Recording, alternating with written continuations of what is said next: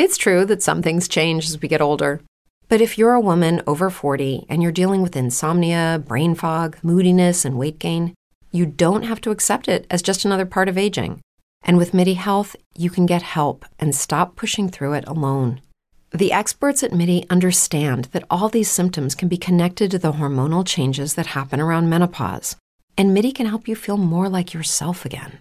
Many healthcare providers aren't trained to treat or even recognize menopause symptoms. MIDI clinicians are menopause experts.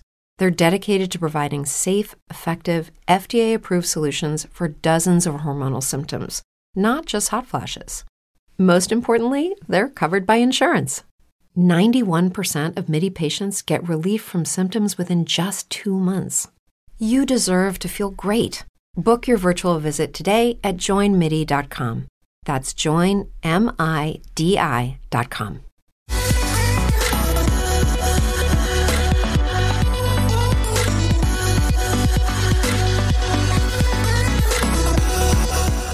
Hello and welcome to a brand new episode of the Nerdpocalypse podcast. I'm your host Jay. I'm here with my co-host Micah Hey, and special guest this week James. Hey everybody, thanks you guys for having me back. Yeah, no worries, man. Um, uh, folks may recognize James from uh, some of the reviews him and I have done on uh, Coming Distractions. So uh, we thought we'd bring him in for the big show. Um, so there is not a lot of news this week, um, but the few things that there that are going on, uh, there's quite a bit to talk about. So we got a lot and checked out. So we're going to start there. Uh, James, you watched Fear Street, the Fear Street trilogy. Yeah, if you guys don't know, it's a trilogy of movies released over three weeks. One two weeks ago, one last week, and one tomorrow. And they're all kind of adaptations of the Fear Street series from R.L. Stine. I think it's his less known series versus Goosebumps, but I would be less surprised if you told me there were 200 stories versus 50 because that man put out a lot of work. Yeah. Um, and the whole basic kind of thing is that there are these two towns, uh, Shadyside and Sunnyvale. Shadyside has like all the real kind of people. There's poverty, there's crime, there's marital issues, there's everything. And the other side is just kind of a mean spirited Pleasantville. and kind of like I'm already Pitch Black. intrigued by that. and so like pitch black where something happens every 23 years in this town every so many years somebody on the shady side goes crazy and starts murdering people sometimes it's two people sometimes it's over 20 and you never know what's going to happen you just know it's coming that that side of town is cursed. And so it's about this latest batch of teenagers uh, taking on the curse. And so it starts out in 1994 and does kind of like a, an homage to scream and things like that. And these kids are the newest batch facing the curse and they have to deal with their own stuff. And the story ends up going back to 1978 where we get a movie kind of like uh, the second friday the 13th and then after that it goes all the way back to 1666 and you get like a puritanical horror movie kind of like the witch or something like that Interesting. and it's all connected to this witch that was hung in that town 400 years ago and trying to get revenge oh, all right. So would you recommend you- this? Oh, go ahead, Michael. let me ask you a question. How, like, this is based on like R.L. Stine work, and I'm presuming that that this was like if you if you read Goosebumps in middle school, then you read Fear Street in high school. But how, like, graphic? How, like, if it's based on like a like a like a YA novel. Like do they do they hold back on the on the on like the gore and the killing and the subject matter or is it is it like a straight like not necessarily a slasher but like you you you equate it to Scream uh like like an homage to Scream for the first one. Like is it bloody like like not that Scream was super bloody but you know what I mean? Yeah, they definitely kind of raised the level. I, I didn't see the exact rating, but if like it was in theaters, I would say it would be R rated. Like Wow. one character uh, gets murdered by being thrown into a bread slicer, like industrial bread slicer at a store.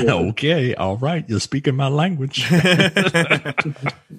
Crazy So, torture. yeah, they definitely up it. Like they up, uh, they bring everything kind of forward uh, from like YA. Like it's the group is more diverse than it would be. They got their own like fast family kind of thing going on. There's a little bit of everything, and uh, There more violence. There are people of uh, like the main couple is a gay couple instead of like the jock and the cheerleader, like you would expect from something that was written 30 years ago.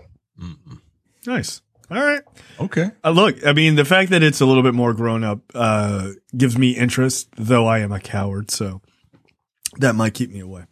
Um, all right. You also watched the Hitman's the Hitman's Wife's Bodyguard, which is the most convoluted title of all time.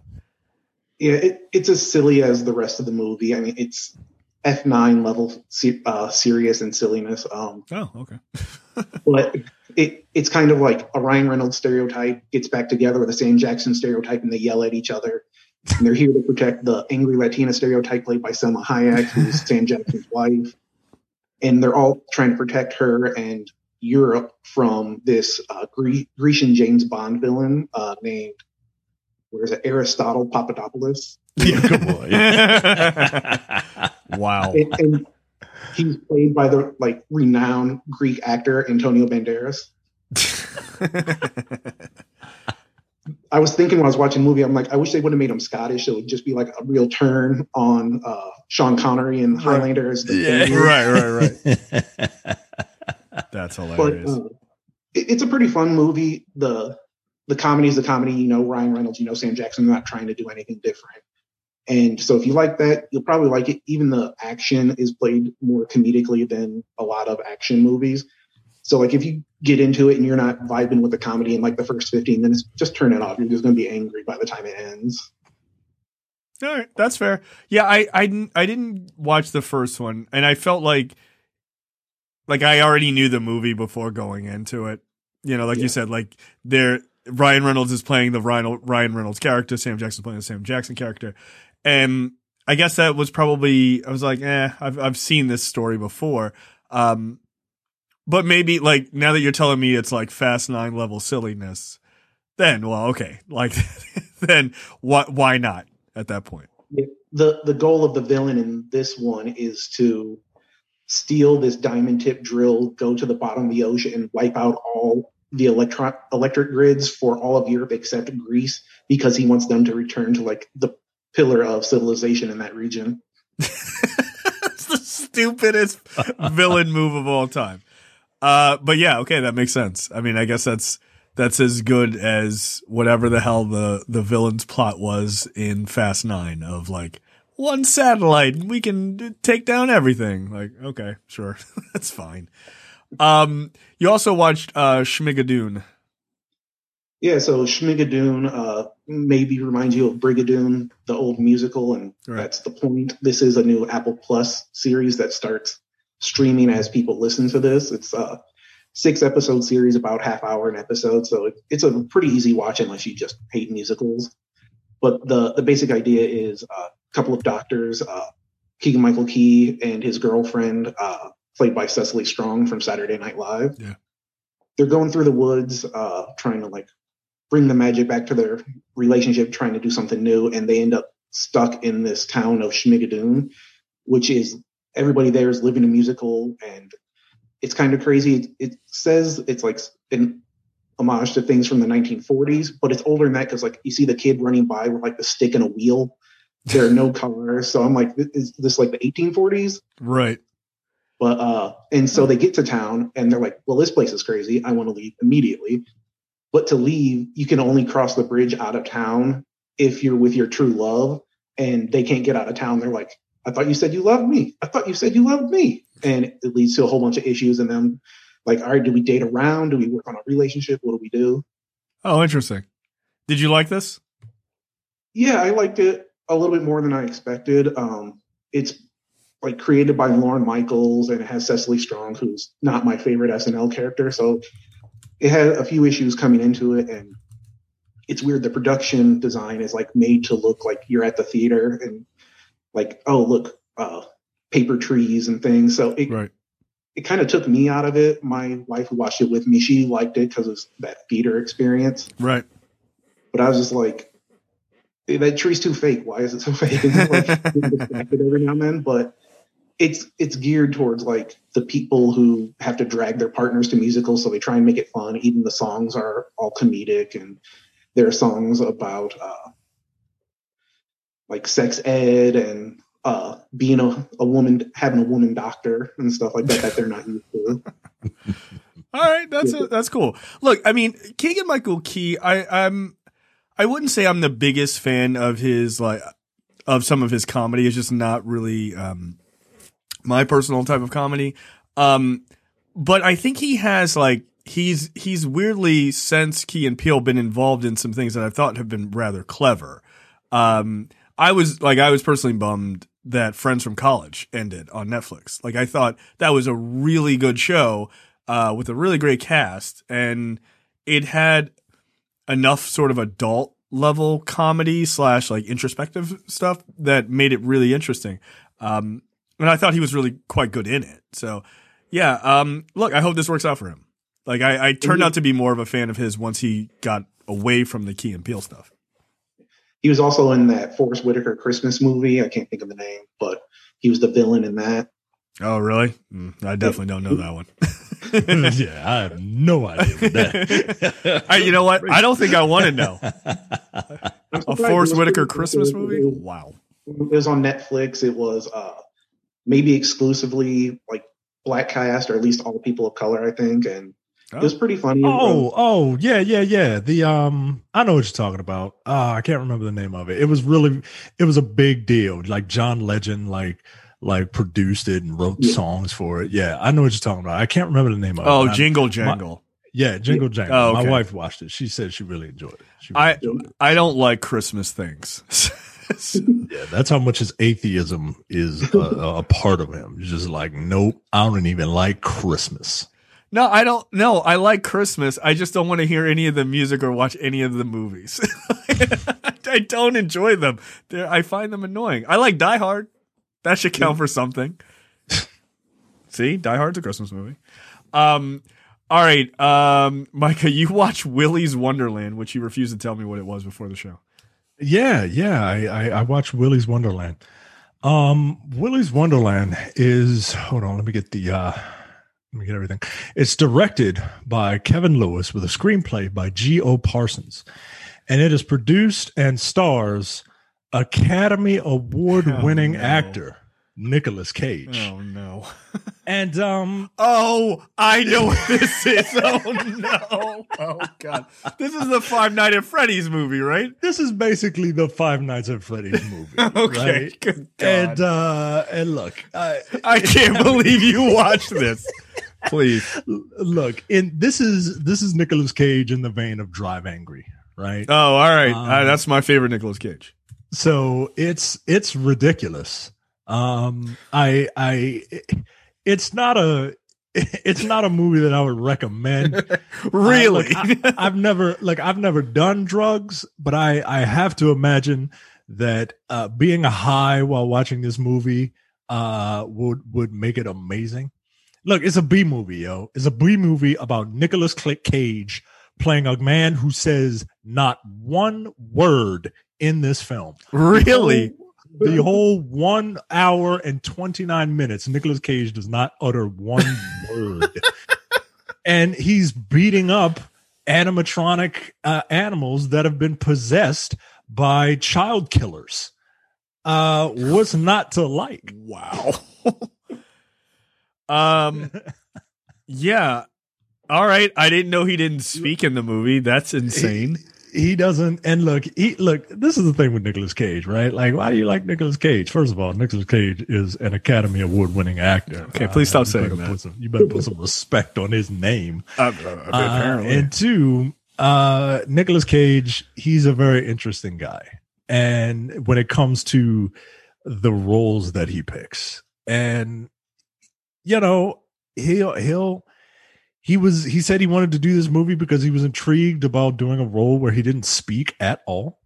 So he Nicolas Cage takes big swings.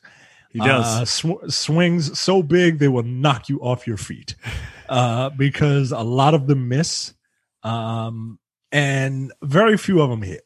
I think this is like a single for me. no, like I mean the talk is that Pig is quite amazing. Uh, yeah, I'm curious. I'm yeah. curious. Uh, I do want to see Pig. Um, but that's one of the reasons why I watched this is because oh, Pig is amazing. Uh, let me see what what else is in Academy Award winning actor Nicolas Cage's catalog. And uh, this was the most recent that I saw Oh that was God. available to me. Um, look, this movie stars a bunch of people that uh, that I do not know. Um, a lot of them do not have uh, links on Wikipedia. Yeah, that which is, seems uh, about right. which is fine. But the movie is fun. Um, watching Nicolas Cage beat up an animatronic gorilla in a bathroom, and then like he does like Mortal Kombat style fatalities. On these things. like it's, he's having a good time, man. Oh he's having a God. good time. But it's a one it's a it's a one trick pony. And it it it does that one trick, but then it does it again, and it keeps doing it for an hour and 29 minutes. And that's my big problem. Right? Okay. Like, I'm not. I'm not mad by the way that this is only an hour twenty minutes. Because if it was any longer than that, that's I too think- long.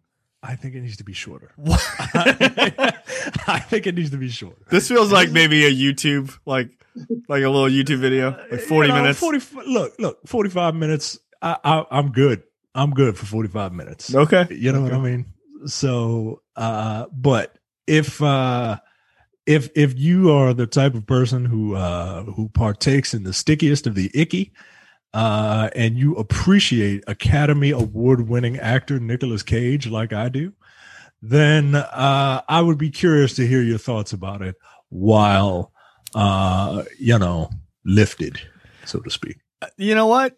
I mean, I don't have anything to do tonight after the show, so wild. so maybe I will. Yeah, I'm looking at his his filmography. He has done so many movies. Like, you know, you know, he had like a normal career where he would have like one or two movies a year for a while. And then like around 1999 or 2000, he'd have like four movies. And then like almost every year he would I mean, he consistently works every year. He has 3 to 4 movies every single year. and look, man, like Wow. a lot of these movies probably wouldn't be made if it weren't for him putting his name on it. That's true. James, you were going to say something? Yeah. How much do you think he's getting paid for these movies? I mean, he got that six million dollar IRS bill back in 2009. Has he not paid that off yet? There's no way he paid it off. There's no way. I, look, if you look at his filmography, there's a lot of uh, there. So it has the name, the role, and then it has notes. There are a lot in the latter part of his career that say direct to VOD. okay, like a lot. Um, the one thing I will say is his biggest issue is that he doesn't know how to say no. Like that's just not a thing that he does. Um, but I did hear I did hear once that a lot of like low lower budget films as they they make posters before they cast stars for them, right? And they take they take their their pitch ideas to like Cannes Film Festival or something like that. And a lot of them will Photoshop people like Nicolas Cage onto the poster to get him to be interested. So like that that's a that's a play of like ah, ah Willy's Wonderland? Maybe that could be you. Check out this poster. And he's like I like that idea. I'm gonna be in your movie. Like like that's it. Like that that's just playing to his his enormous ego which is hilarious to me. Uh, but God love him. I like Nicolas Cage. man. he's a crazy person but I love him. I do. All right um at least two of us. James did you watch Gunpowder Milkshake? I did not. Okay, so Mike and I did watch Gunpowder Milkshake that is readily available on Netflix right now. Um, this is about a uh, a, a, hit woman who uh, had a, a mom who was a hit woman, um, uh, and and so basically her mom abandoned her. The mom played by uh, Lena Headey, um, and um, so later in life, as she's as this main woman is an assassin, um, basically she ends up going and saving this young girl who's uh, whose father she was mistakenly killed, and um, and basically her employer's like, if you do that, we're gonna come after you, and then a bunch of other people come after her. Um, it's an interesting stylized shooter movie. Like it's like shoot 'em up, basically. If you remember with Clive Owen, which is wild to watch Clive Owen do a movie like that where he is like such a very serious actor now. Um, you should watch The Knick, Micah. Um, and watch it when you watch. Uh, Shut up. Succession. I already finished the session. I forgot No, to put it didn't. on the docket. Yes, I did. No, Ask me anything. One of them eventually succeeds to the role of CEO. that is not true. See, this is uh, get out of here. Get out of here. I they're very rich. I know that. Yeah, exactly. In your face. Um so so um yeah, it's it's a good shoot 'em up. I mean, it's really stylized. You know, there's a lot of like sort of bright colors and things like that. Um some like fun slow motion moments, some like pretty violent moments which I thoroughly enjoyed. Uh it sort of weirdly reminds me somewhere between shoot 'em up and Hotel Artemis if you remember that movie a couple years ago. Um but I dug it. It was fine. I, I don't think it's uh, anything to like uh, write home about, but I thought it was fine. Yeah, women can star in um, just like junk food cinema, also, right? That's Like, exactly that's what this is. Like this is, if you like those John Wick movies, you'll like this. It's hyper stylized action. It's uh, really bright colors. Look, the one, the, the only thing that I want from movies like this is I want to see something that I haven't seen before. Yeah that's it. And uh, there are a couple instances in some of these action scenes that uh, I haven't I haven't seen before, and uh, I'm like, okay, I, I can I can buy this, right? Um, towards the, it, I mean, if you liked Six Underground, Oh Like, yeah, this is right in your that's wheelhouse. what this, that's that's what this is, yo. Like, yeah, she has a scalpel taped to her hand and a gun taped to the other hand because her arms aren't working, and she has a fight. It's great. right, right. Like that's what I was talking about. I I'd never seen that before. Right, It was new. And um, you know, some of the uh some of the older actresses, uh, excuse me, some of the older actors are are um kicking ass and taking names. Right. Uh towards the end when everyone is um everyone is like the the big like the big shootout. Uh Yeah. you know, seeing these seeing Angela Bassett and Carla Gugino, uh, Michelle Yeoh, um, just kicking ass and taking names and doing so, like this movie's really violent. Like this Yeah. movie's like hyper violent. Like, like, like Angela Bassett did something with a claw hammer, and I'm just like, Jesus Christ, Yeah. right? There's a lot of clo- close up, close up shoots, shots of the head. Yeah, man. Like somebody at one point, one of these women made a dude trip and fall onto his knife, but like in the head. Like it, it's wild, yo. Like it was it was a fun it was a fun movie. It it has like a little like jive ass like sisterhood message, but uh it doesn't really resonate Yeah. uh, and maybe maybe it's because I'm a guy, but it doesn't really. I don't know if it uh, if it would resonate with women either. But I mean, it it feels like they're they were far more concerned with the action beats and the sort of stylized, you know, general feel of the movie than any real plot. And and that's mm-hmm. not because it's women. It's just because that's not what they gave a shit about. like they just didn't, and that's Right. fine. Like. Look, I'm not looking for John Wick to tell me about anything but shooting. like, you know, so it's okay to keep it there. It's, it's totally fine. Um, by the way, we didn't mention who the star was. Uh, that's Karen Gillan, um, who plays, um, uh, what's her face in Guardians? Um, Maybe- Nebula. Thank you. So yeah, I th- and I thought she was good, right? I, I thought she, I thought she was pretty good. Um, some of the dialogue is a little, it's a little, a little ham fisted. It, it feels a little heavy handed. I'm like, oh, all right, like who wrote these lines? But again, once the action gets started, where she fights the the three dudes like in the bowling alley, which is in the trailer, um, that's like a pretty fun fight. It feels like the the scene in Kill Bill where the screen goes uh, dark because they were killing so many people and there was so much blood. There was like we can't actually show this uh, in theaters. It was kind of stylized in the same way, uh, but it was fun.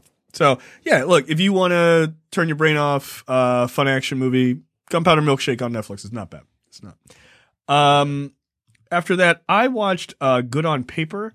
So this is an interesting.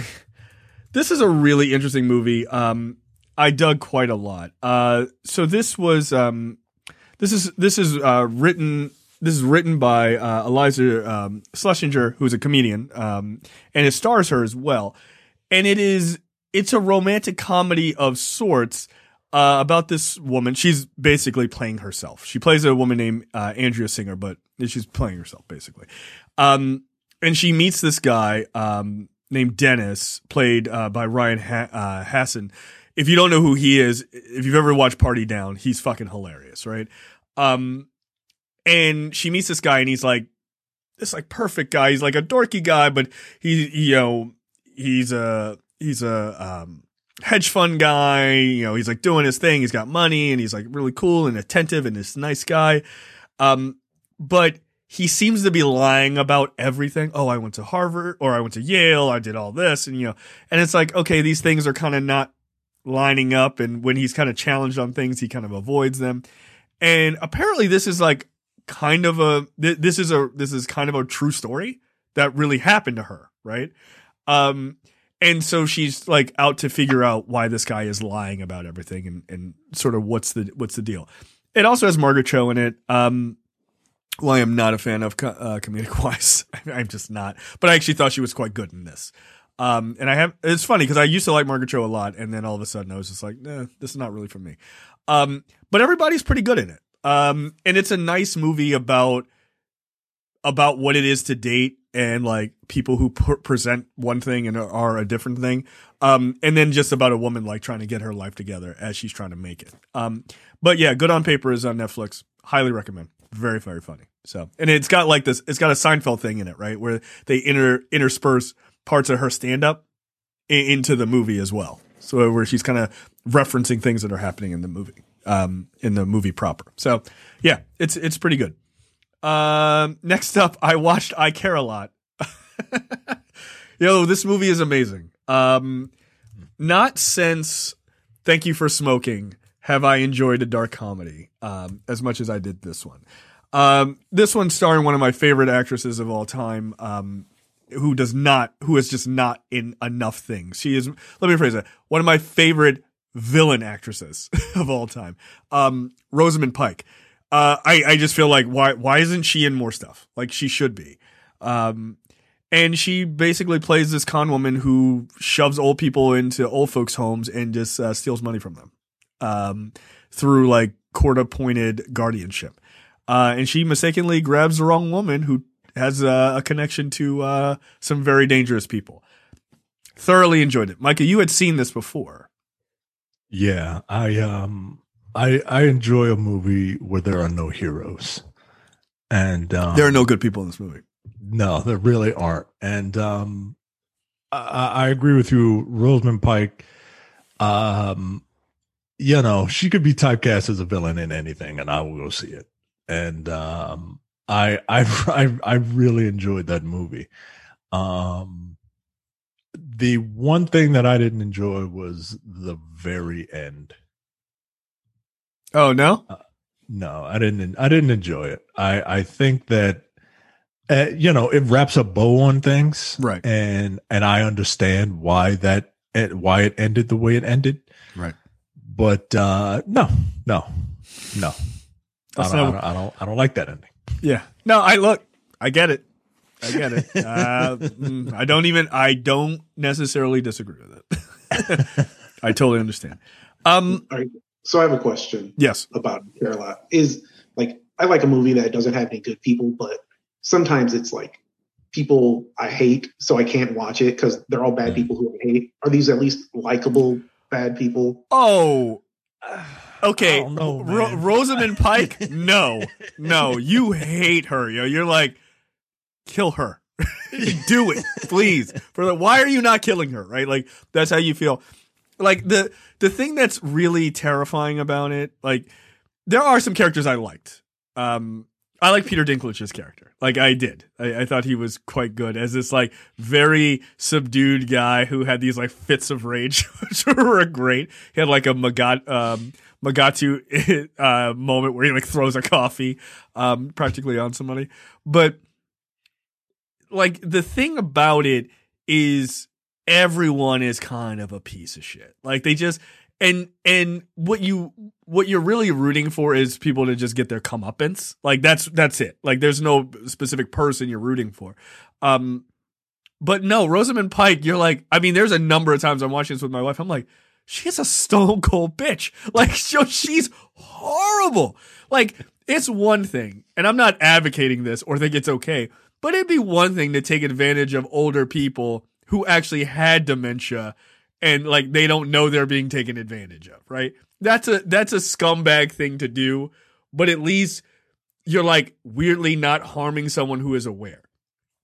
It's another thing to take people who don't have dementia and say they do and then shove them into an old folks home and they're screaming, yo, I'm not crazy. It's like, that's what a crazy person would say. Lock the door. Yo, that's fucked up. like, like, but that's what her character does. So, like, you don't like her. And like, when things happen to her or people around, I'm like, yeah, no, that's fine. Like, like her doctor, I was like, that's fine. That's fine. that, yeah very it's Sorry. very satisfying seeing these yeah. people get what's coming to them uh for the most part and um but yeah nah like like there's no like there are no anti-heroes right like no this no, is not a black adam feature you hate everybody everybody is a piece of shit yeah I, look i, I gotta tell you man um she won a golden globe for this um she and and she did get nominated um for an Academy Award for Gone Girl. Yeah, yo, she's really good. like she's crazy good. She should she should be the woman starring in that BET movie Karen. like I would buy it. I would 100% buy it. I'd be like, "All right, this looks bad, but Rosamund Pike is going to deliver an Oscar uh, worthy performance." Uh, but instead it's going to be garbage. She's going to be busy. She's getting a new Amazon Prime series if you didn't know. Oh, really? What is it about? Do you know? Uh, it's called Wheel of Time. It's oh. magic and whatnot. Oh, that's in the. uh Isn't that in the uh like uh, Gunslinger universe? I don't know. Or is this a? Oh, maybe this is something different. Oh, okay. Oh. But it's not even out yet, and Amazon's already said green light for season two, so it's going to be around for a while. Look, oh, and she's a star too. Great. Yeah, that's fine by me. I will watch it. Didn't know that. I do like that her she did get her start in Micah's favorite movie, which is pretty cool. Uh, Die Another Day. She played Miranda Frost in a yes, movie. I'm aware. I'm aware. No, no. Let me. I want to let you know this. Uh, Miranda Frost in a movie about like cold weather. it was really good. That's the Invisible Car movie, right? Yes, that's yeah. the Invisible Car. Yeah, that's that was my favorite one. Yeah, yeah. Well, it's it's it's Moonraker, and then it's that one right below. All right, uh, Micah, you watch White the White Lotus. Yeah, the White Lotus is um, a satire uh, on HBO. Uh, it follows the vacations of various hotel guests over the span of a week as they relax and rejuvenate in paradise. But with each passing day, a darker complexity emerges in these picture perfect travelers, uh, the hotel's cheerful employees, and idyllic locale itself. So, I heard this is uh, very this good. Is, this is another HBO show where uh, rich people uh, get up to some shenanigans, and um, the first episode is a little slow. Um, it, you know, it starts off with a dead body to try and hook you um, to figure out, you know, who died. Um, but and but it it kind of goes on from there. Uh, you know, these rich people who come to Hawaii to stay at this resort, they are, you know, a bunch of bunch of stereotypes, right? Like right. one woman, uh, who is it? Um, Connie Britton. Uh, she plays like a CEO of some of a wellness company. Um, um, Jennifer Coolidge is in it. Uh, she got her wealth. I she well, I I think it's implied that she got her wealth from inheritance. Hmm. Um, there's a bunch of there's a bunch of other rich people here. Jake Lacy is like a Trump kid, right? Like he he got all his wealth from his dad, who is in real estate, right? wow. Um, is he also six seven like Baron? and um, all of these people are just kind of it it's another it's another HBO show where rich people are getting into shenanigans.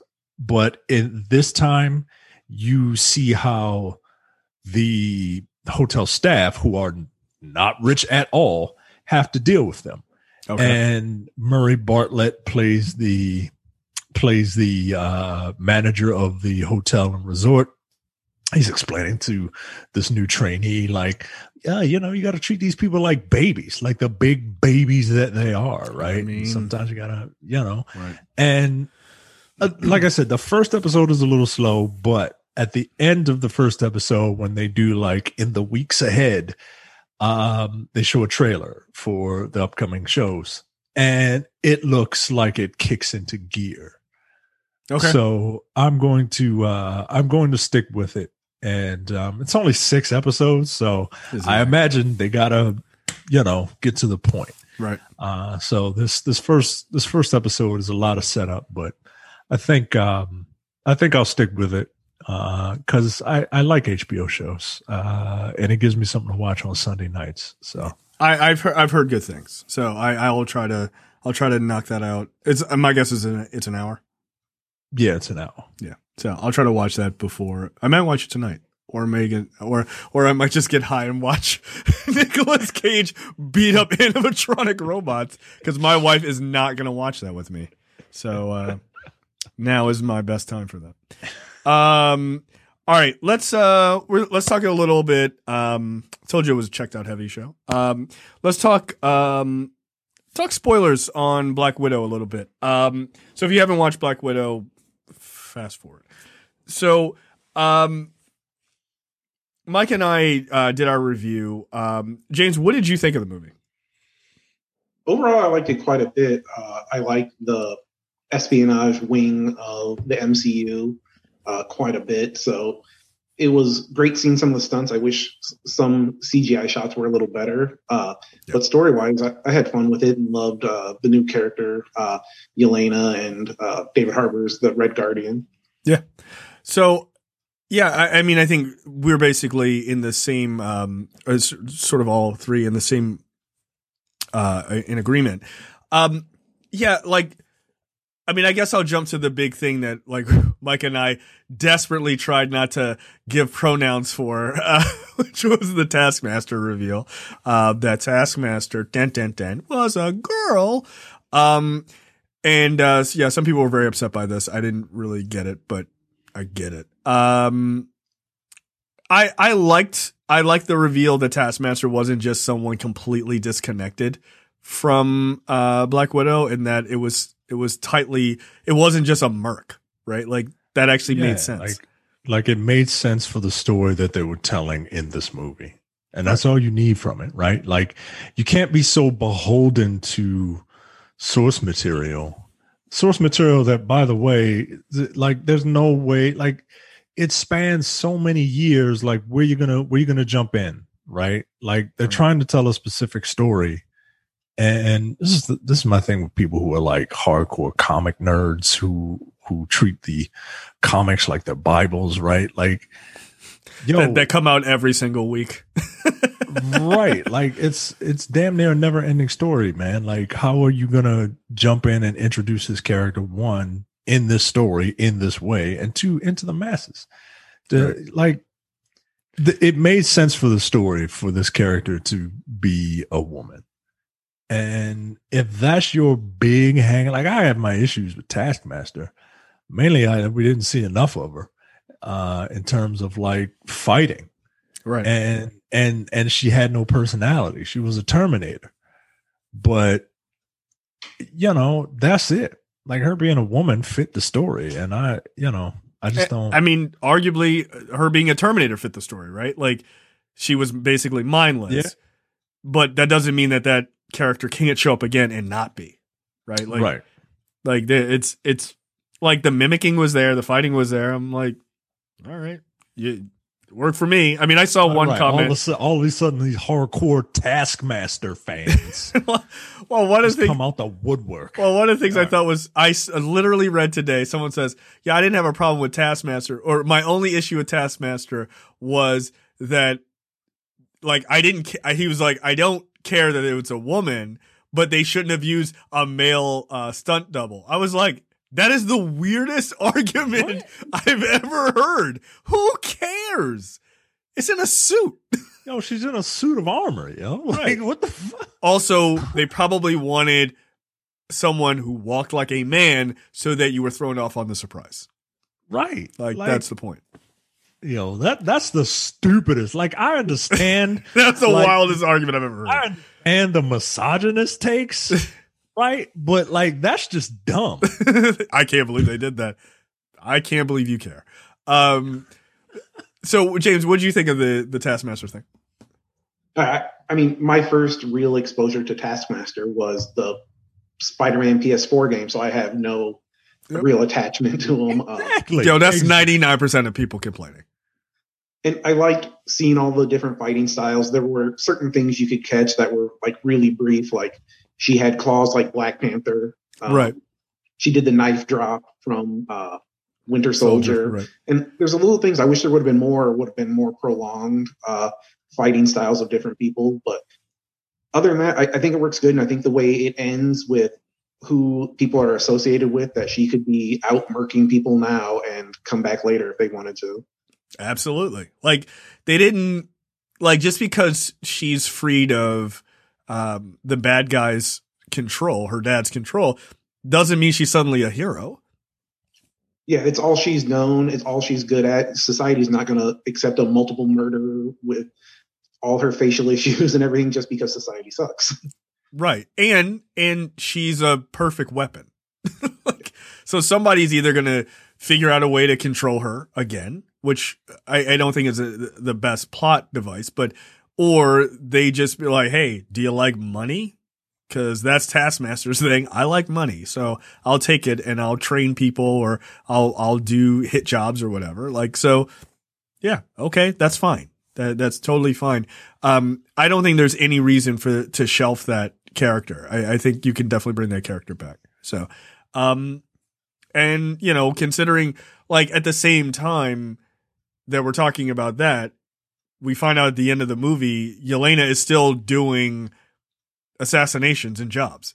Like the effect of her sister, you know, you know, reconnecting with her sister, sister didn't stop, and the red room ending didn't stop her from being like, "Who do I need to shoot for cash?" like she's still there. So like it, it's a little odd to think that you know somehow Taskmaster will be just shelved and be completely useless. I, I, I just don't see that happening. So. I, I, I thought it was I thought it was a fun reveal. It seemed pretty obvious once they kept mentioning the daughter. I was like, okay, this is this is coming back. like so, yeah. Um, I mean, the, Kevin Kevin Feige made a comment uh recently in an interview that you could sort of read to you could sort of read that um Red Guardian and uh, uh Rachel Weisz's character, I can't I can't remember her first name, um are likely to come back in the MCU. So that's kind of dope. I dig that. Like especially David Harbour. I thought he was great as Red Guardian. Um I would love to see him great. tussle with Captain America. That would be fun. The re- uh, another Captain America. Yeah. Yeah. Like, look, you know, it, why not?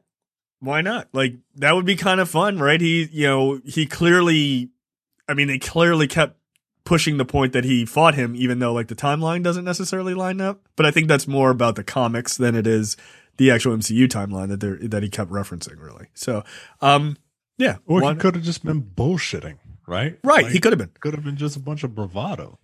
I mean, he weirdly asked Black Widow, did he ask about me? Like, why are you asking me? Like that, you know, like in the the jail, that makes sense to like bullshit people, but like why why would why would you try to bullshit Yeah. her? Yeah. So I but I, I weirdly think that that was just kind of a reference to the comics and them fighting. But sure, why not? Or maybe there was another Captain America, right? We don't between Carl Lumbly's cap and Chris Evans' cap, maybe there were others.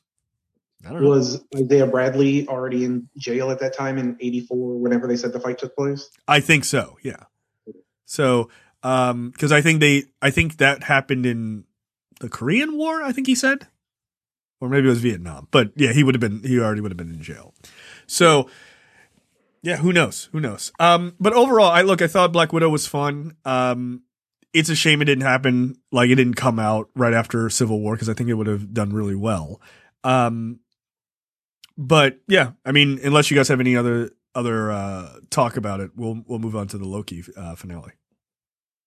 No, it's um it's a good movie, man. I I really enjoyed it. It's uh it did its best job to be a standalone movie, smack dab in the middle of um th- an an era in the MCU where like they were kind of like full steam ahead, like Right. y- you know, and and the standalone movies were only meant for introducing new characters. Right. So, but no, I look, I really like this movie, man. I really do. Um, it's uh, yeah, I I really I really dug this movie. So All right, there you go. Um, all right, let's jump into the se- the season finale for Loki. Uh, James, your thoughts?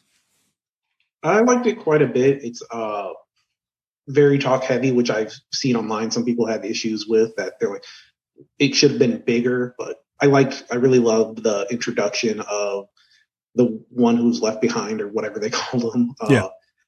He he seems like a great character. He's a lot of fun. It was interesting watching their first interaction. You see how like powerful he is with the time stream and everything, and how are they going to be able to take this guy on? And it was really interesting to see how it unveiled. So I, I like the series as a whole, like this episode, and I'm curious how they're going to work in a season two amongst all the movies and how they're going to interact with each other. If not, Yeah, yeah, I agree.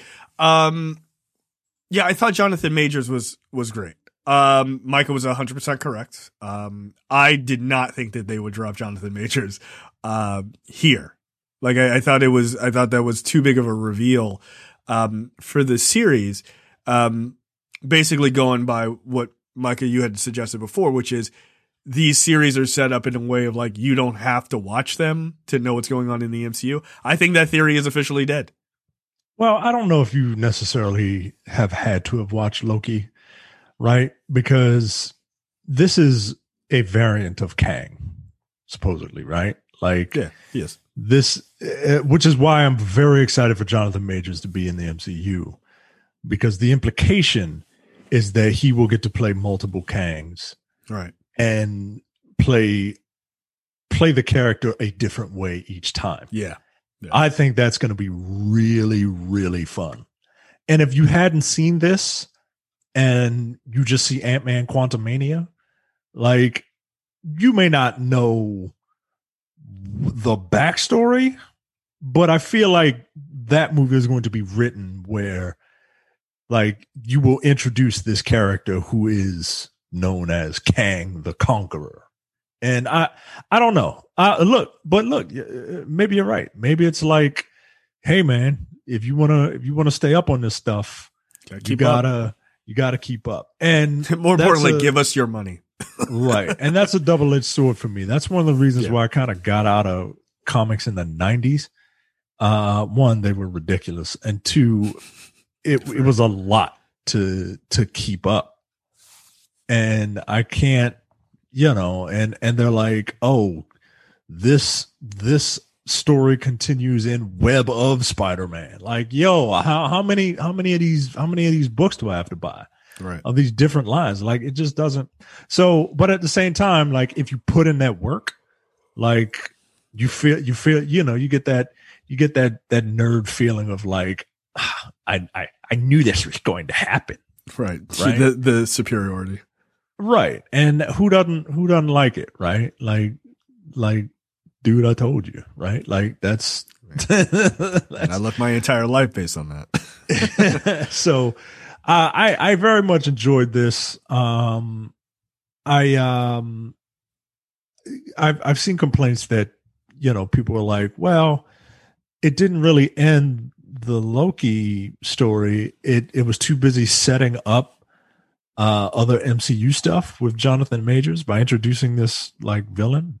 Uh, I don't necessarily agree with that. I, I, I agree with part of it, but I feel like Lo- I feel like this version of Loki uh, got his redemption story, and I, th- I Yeah. feel like it was done well. And I feel like, th- you know, he he got the ultimate betrayal by being betrayed by a version of himself. Yeah. And so you know what it feels like. And I I I, like this version of Loki. And it's funny because like the sacred timeline version of Loki is the same way, right? And and I'm curious to see I'm curious I'm I'm super curious about season 2. And um I'm I'm super curious about uh, Jonathan Majors. I'm super curious which K and G he went to to get them threads. Because that green and purple outfit was, I mean, it was banging. I love it. That's funny. I look, I your your point about him playing the roles differently um, was something I immediately thought about. Right, like everyone's like, oh, I you know I like this version of Kang. It's not Kang. Who you saw is not him. Like he who remains is one character, or like there's one variant. Kang is another variant. Immortus is another variant. Rama-Tut is another variant. Like the the Kang that you saw in that last shot where Loki goes back to the TVA and they don't recognize him. Yeah, the statue you're talking about. Yeah, the statue of that the, of of that Jonathan Majors who is dressed a little more like traditional Yeah. fucking Kang up there. Yeah. Like that, I think is Kang Kang. Yeah, Kang Prime, if you will. Yeah. so I'm yeah, man. I'm I I I feel like he's gonna have a good time playing this character. Oh. He gets to play Yeah. multiple versions of this character. Yeah, yeah, I'm I'm I'm very intrigued to watch him do it. Like I, I am because I think Jonathan Majors is quite talented. Like I, I really do. And in a way, he played this particular character, he who remains, like Q from Star Trek: The Next Generation. Like very like would get angry, but like joking a lot and like goofing around a lot and like pissing off everyone and like this like really interesting balance. Um, and I, I just thought it was I thought it was an intriguing way to play the character, right? Because this character largely is just made up, like this this particular variant. Um, so I I'm very interested to see what they do. I, like I liked it. Um, I like that Sylvie basically popped off the second saga of another Loki popped off the saga, the next saga, where Loki started the first one, basically, right? Yeah, this is this is what I'll do a dude I told you for. Uh uh for. I, I said in the beginning, I feel like this show, out of the three of these things, this show has it feels like the show that's going to directly affect Yeah. what you see in the movies. And um and yeah, man, like it's I I I had I had very low expectations for this show because by by Loki's you by the by the end of of, of the MCU, I was just kind of tired of Loki, right? Like the character was fine. I was just like burnt out on him. And um and I was like, oh, they're giving a whole show to Loki. Like I know people love Loki, but like come on, yo. Like I would much rather see this show, the, you know, these other shows that they're talking about. But this ended up being one of one of my favorites, man. I I, I really I really enjoyed it, man. So I, I was one last thing I'll say about the show is this one of all of the Disney Plus Marvel Disney Plus shows, this one stuck the landing the best. Yeah.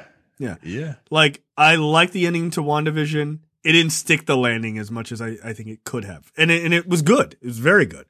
Um uh you know, Falcon and the Winter Soldier, great. Loved it. Didn't stick the landing the, the last episode, a little bit of a mess. I still loved it, but it was a little bit of a mess. Like it was like, okay, you're trying to cram in way too many things. Um this one I think what they did here was they had one question to answer, right? Where the others, the other series had multiple questions to answer and try to like figure it all out in, in 45 minutes or what have you and get it done. This one was like, we have one question. That's it. Right. So all we have to do is go, who the fuck is in that house and figure out what's going on. And it was like, it's this Kang variant don't kill that guy because if you do, things are gonna get worse. And Sylvia's like, I don't buy it, and then she murdered him, and then things are gonna get worse. Like so, Um, that was the only thing they had to solve. Um, so I think that that might be a lesson to them is don't go into the finales with too many things up in the air, right? Like, um, if you do that, then you might make the mistake of like dropping things. And, you know, there are things that they didn't answer and maybe those things get answered later on in the MCU or maybe they don't, but they weren't such big glaring questions like, like in Falcon and the Winter Soldier or, or you know, they had to like tie up you know, uh, MAGA cap and all this other stuff, which they were just like, ah, he's fine now. Like that, like, no, that should have been They much serious. him now. Like, the no, no, like that guy's not your friend. So, um, yeah, I think there's a little bit, I think they, they played this one a little bit better. So yeah, I thought it was great. James, uh, any other thoughts? Yeah, I'm curious what you guys thought of the implications of when Loki gets teleported back, uh, and there's just the one statue of Kang. Do you think he's in a different timeline, a different universe? Did something happen when she transported him back to the TVA? And do you think that will play into season two? Like he's in one universe, Sylvie's in the other, and they're trying to get back to each other, kind of thing. Oh, that's interesting. Mm, that's a good idea. Like, uh, uh, I, I feel like this is going to be like sliders. Yeah, Okay, like, that's I feel fair. like I feel like uh, I feel like everybody's going to be trying, like you said, trying to to get back to the sacred timeline. Like depending on when this comes out in relation to uh multiverse of madness. Yeah, I, I I think that I think that they might be I mean, would that be confusing for people though if they're running like parallel on different timelines, different branches? Yeah, like thi- this is the danger. is on yeah, this is like the danger is it can get too one, confusing. Sylvia's on another.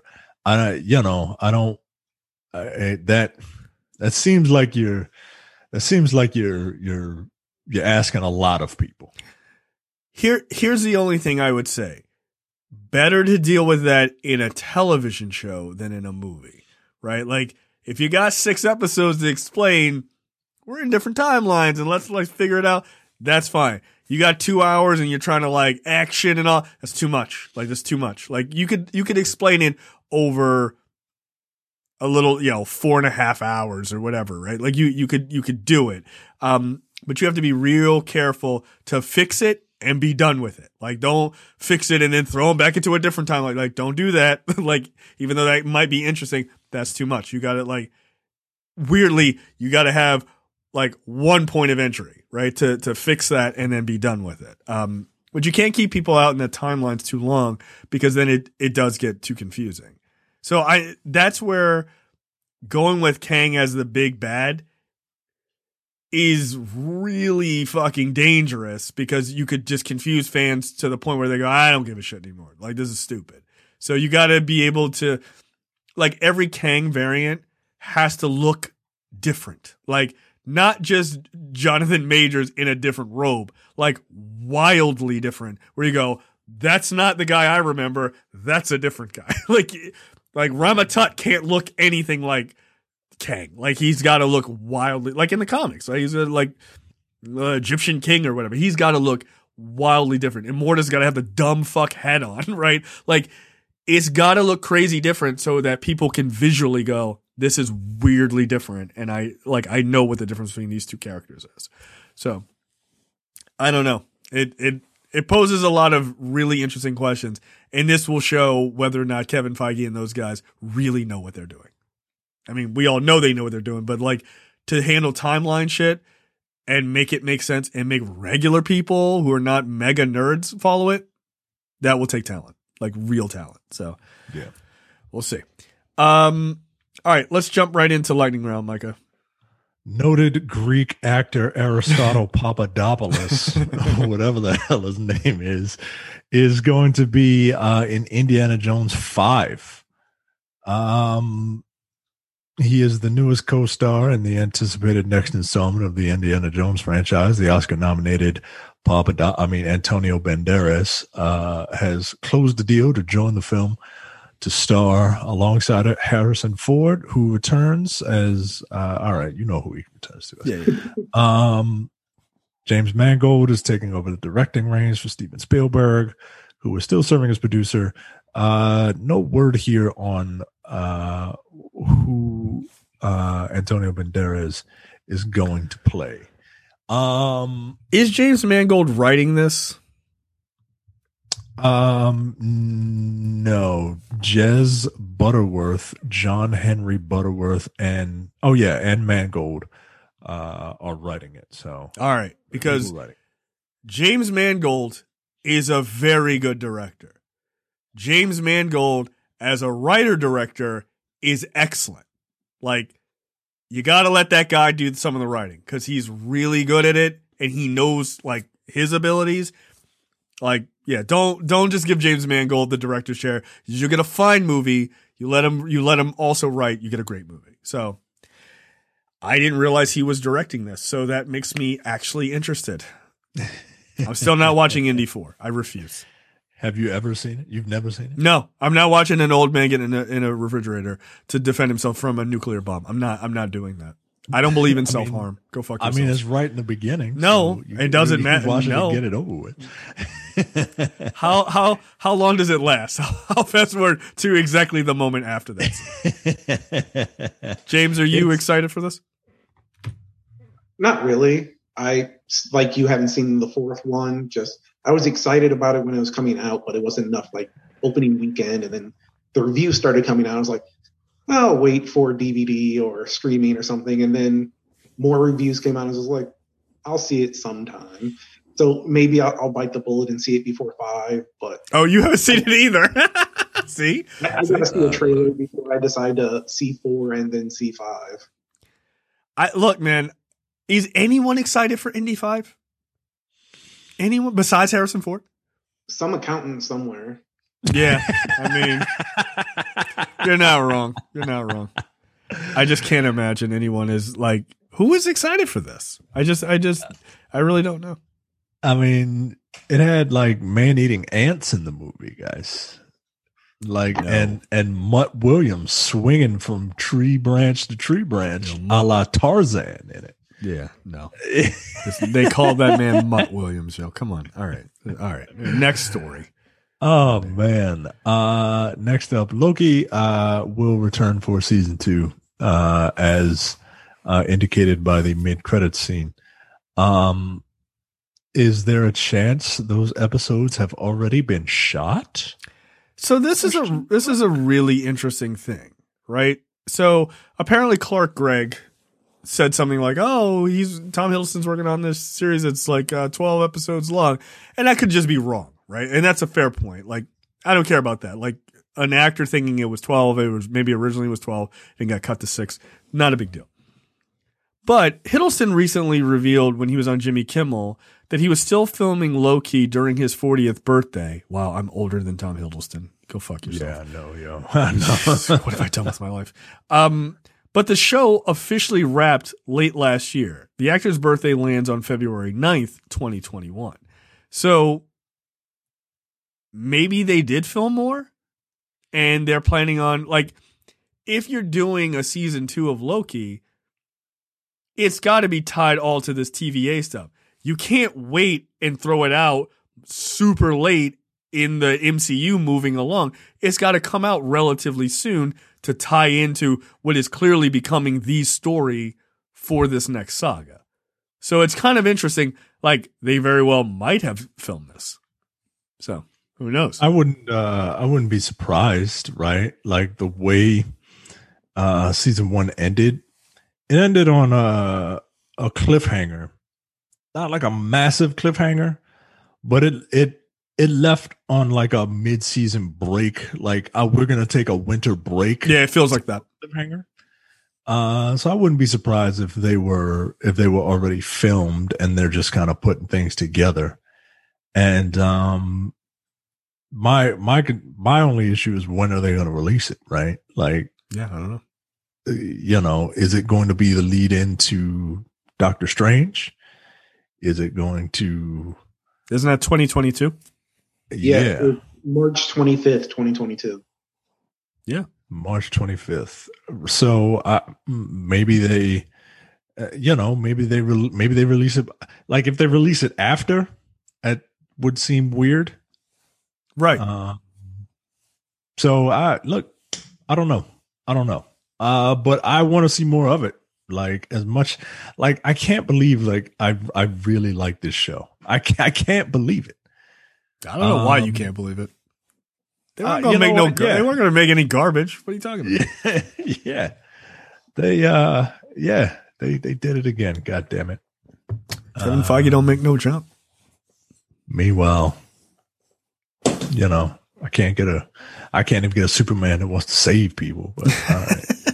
all right. you know. Look, man, All come right. on, don't do it. If it is 12 episodes, how far do you think this will be pushing back things like Armor Wars and things like that that don't seem to tie into the multiverse as much? That's a good question. Um, but I think I think Armor Wars has, I think Armor Wars is actually a bigger deal than people think it is. Um, speculation, wild speculation. You already, Confirmed. what's that? Confirmed. Con- Confirmed, right? That's what we'll title this episode. Wild speculation. Um, we've got we've got a dark cap.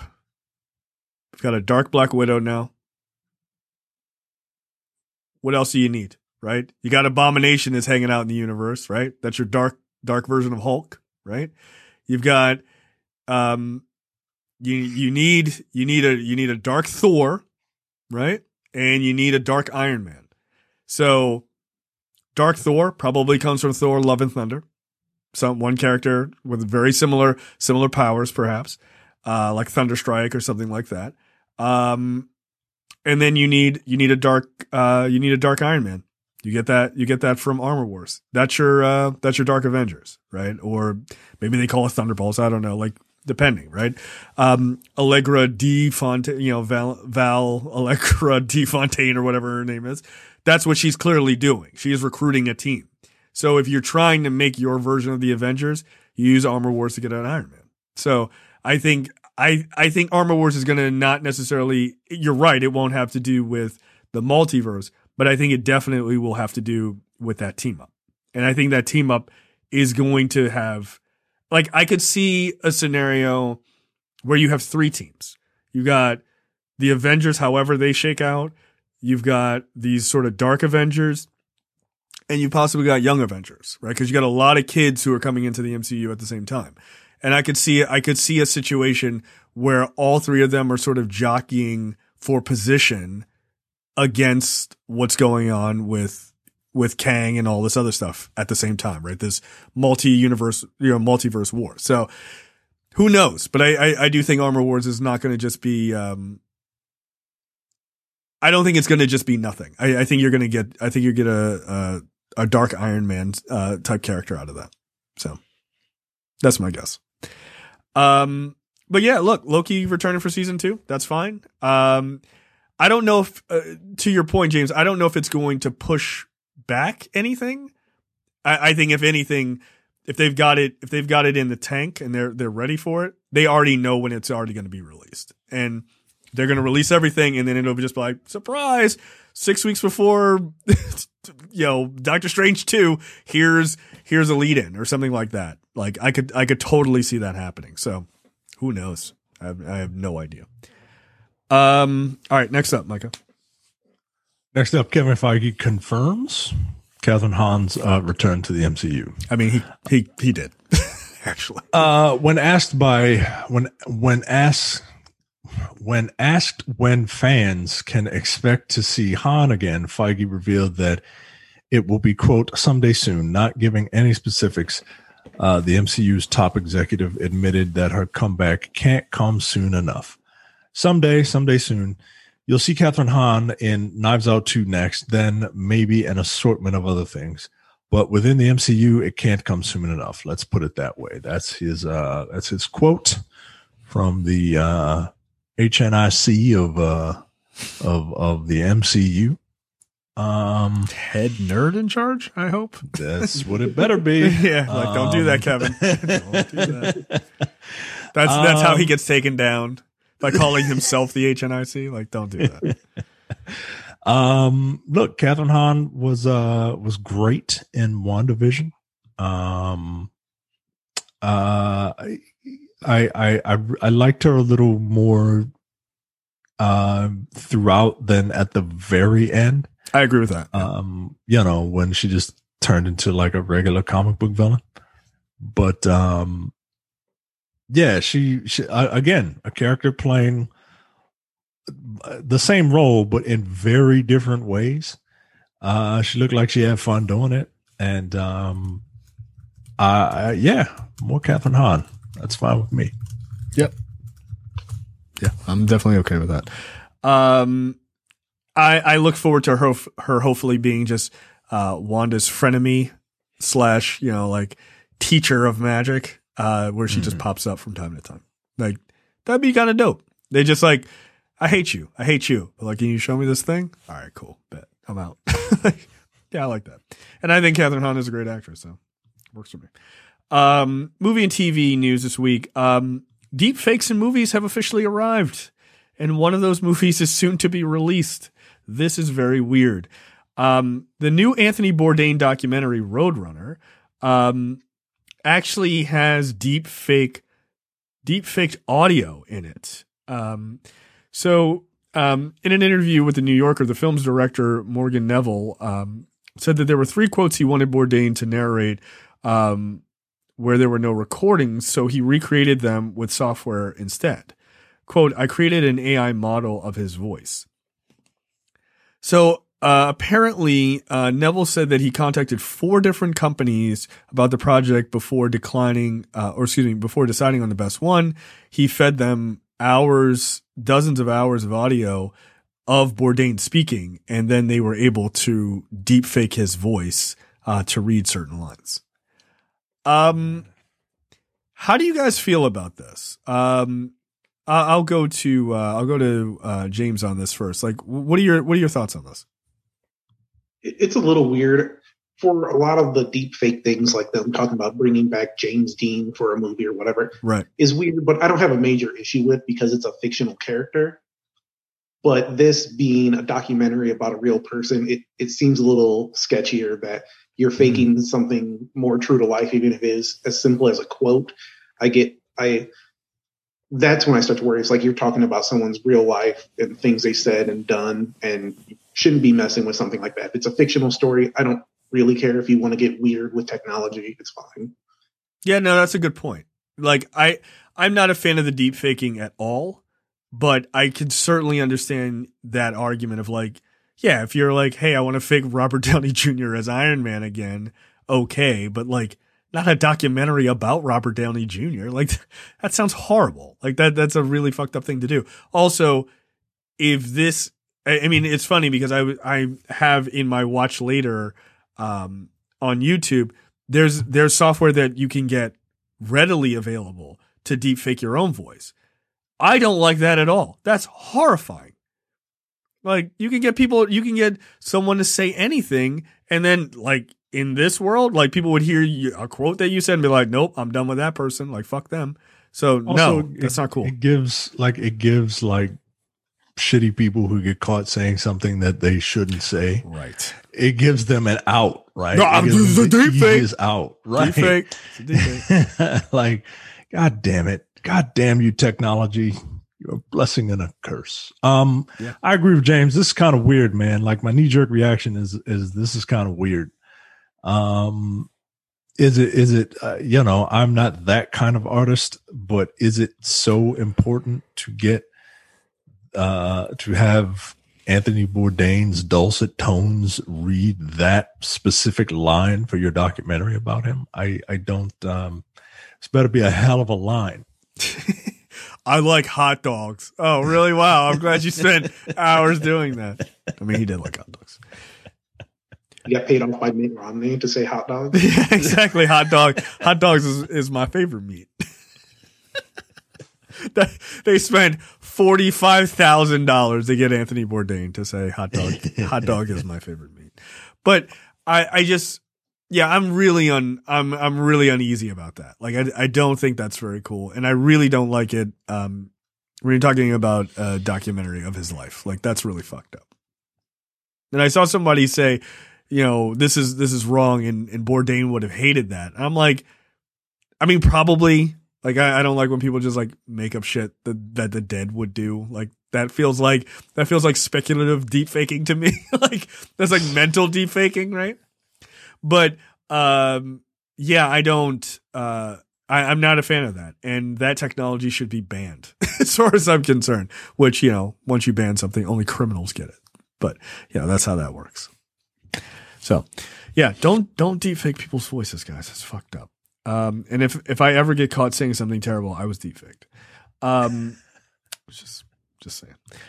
Um, if I lose a selection, it was rigged.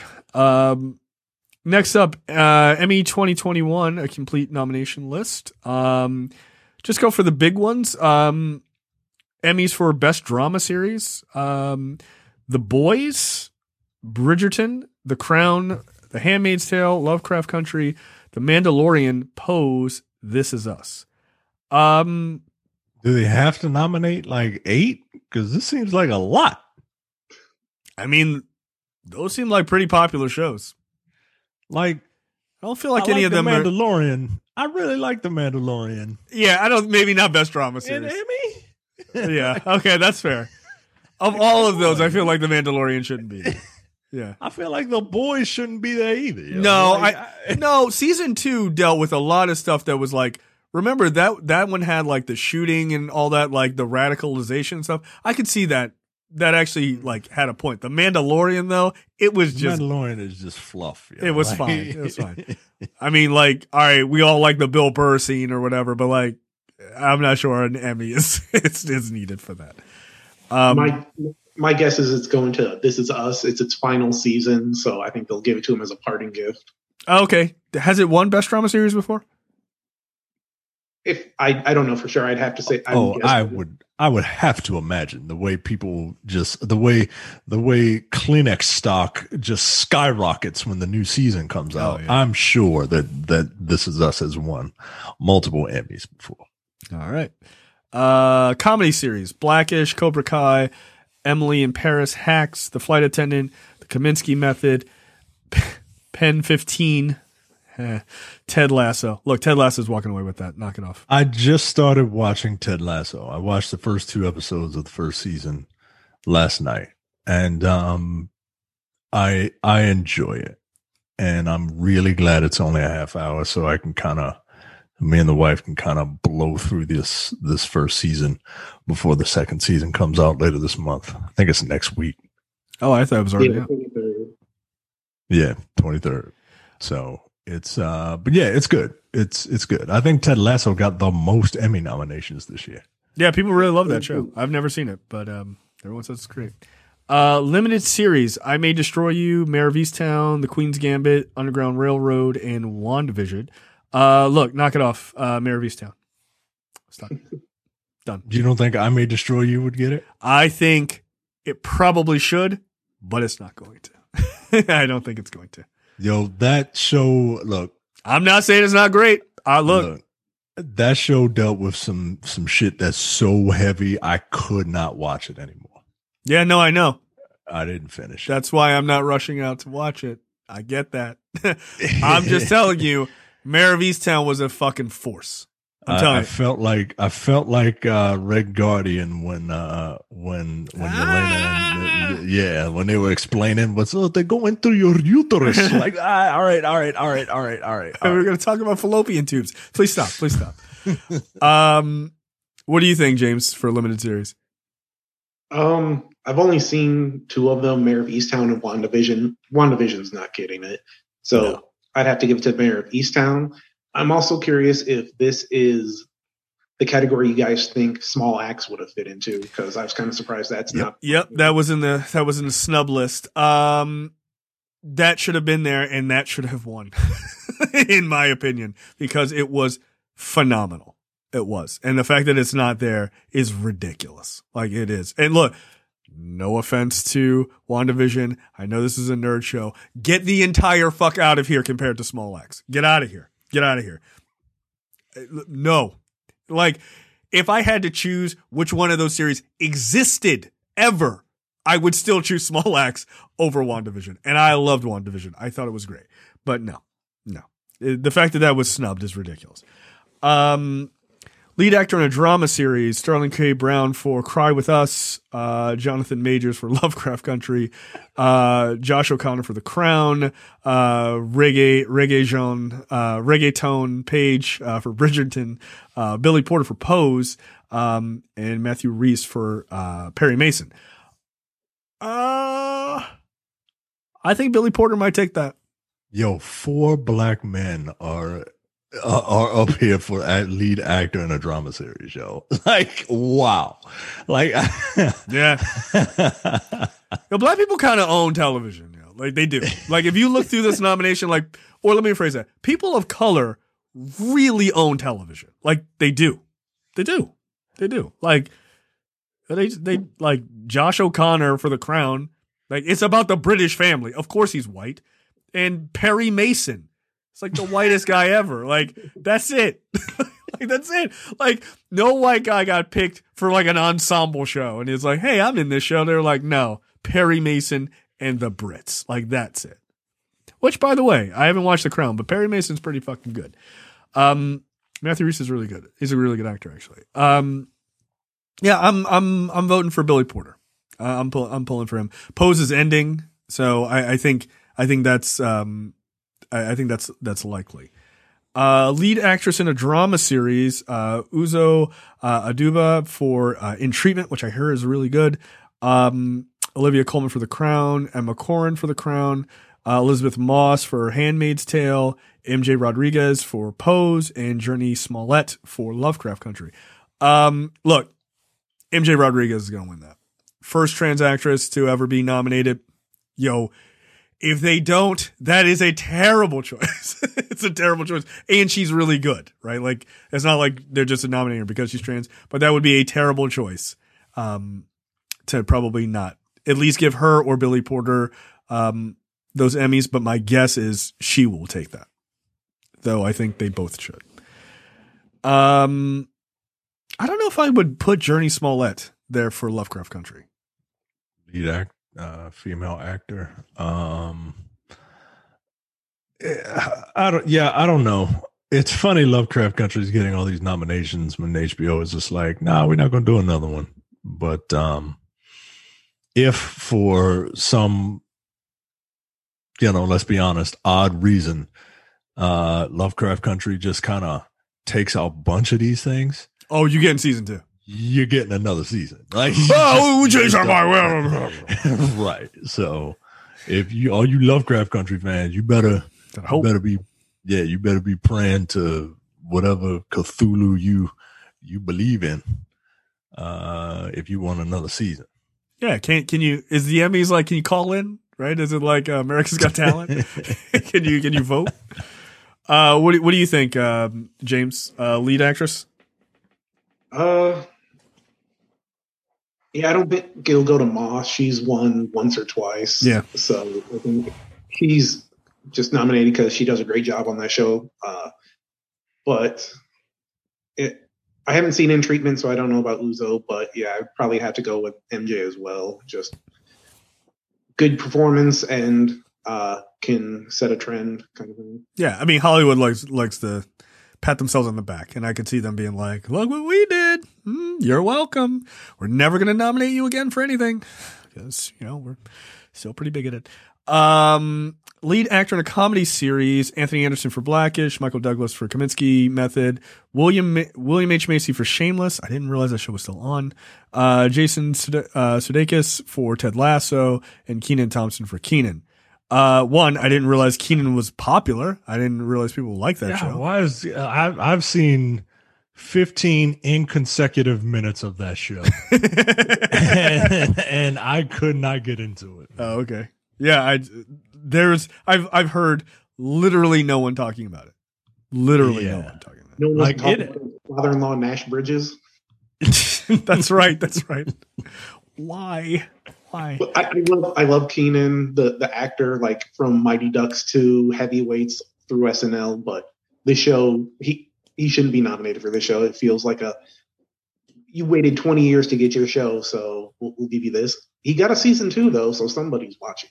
All right, there you go. It ain't Wow. gonna be me. I think I think Ted Lasso. I think Jason Sudeikis wins this for Ted Lasso. I think that's like that. That feels already written.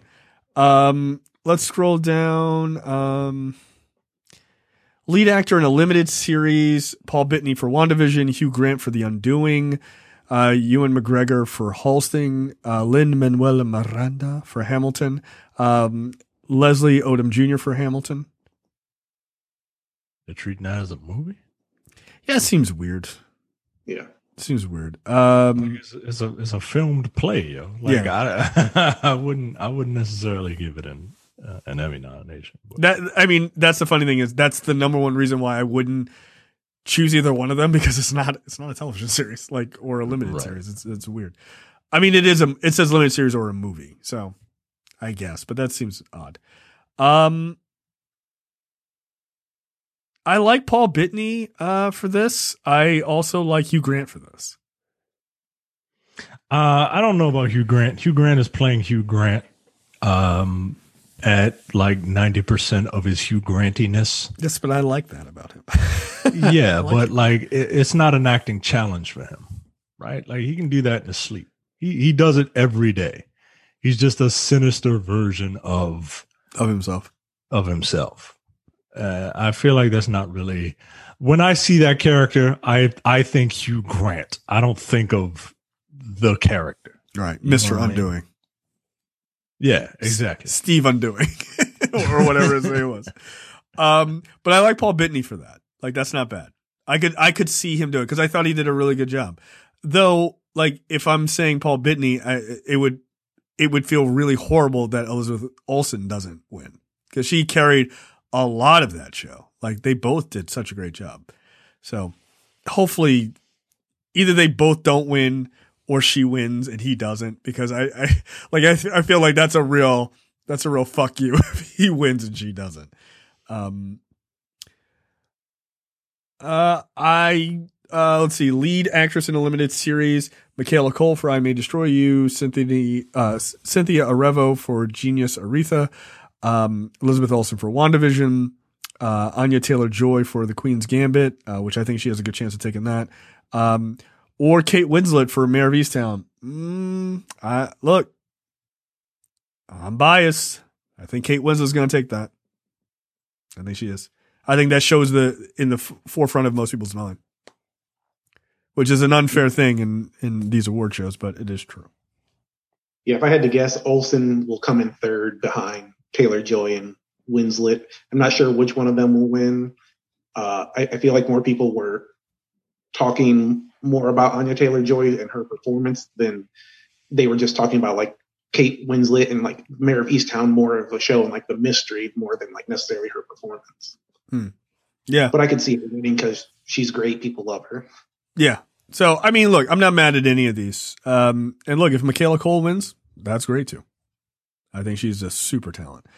Um, look, I don't really watch competition shows, but um, the few that I do, the answer to this uh, is nailed it.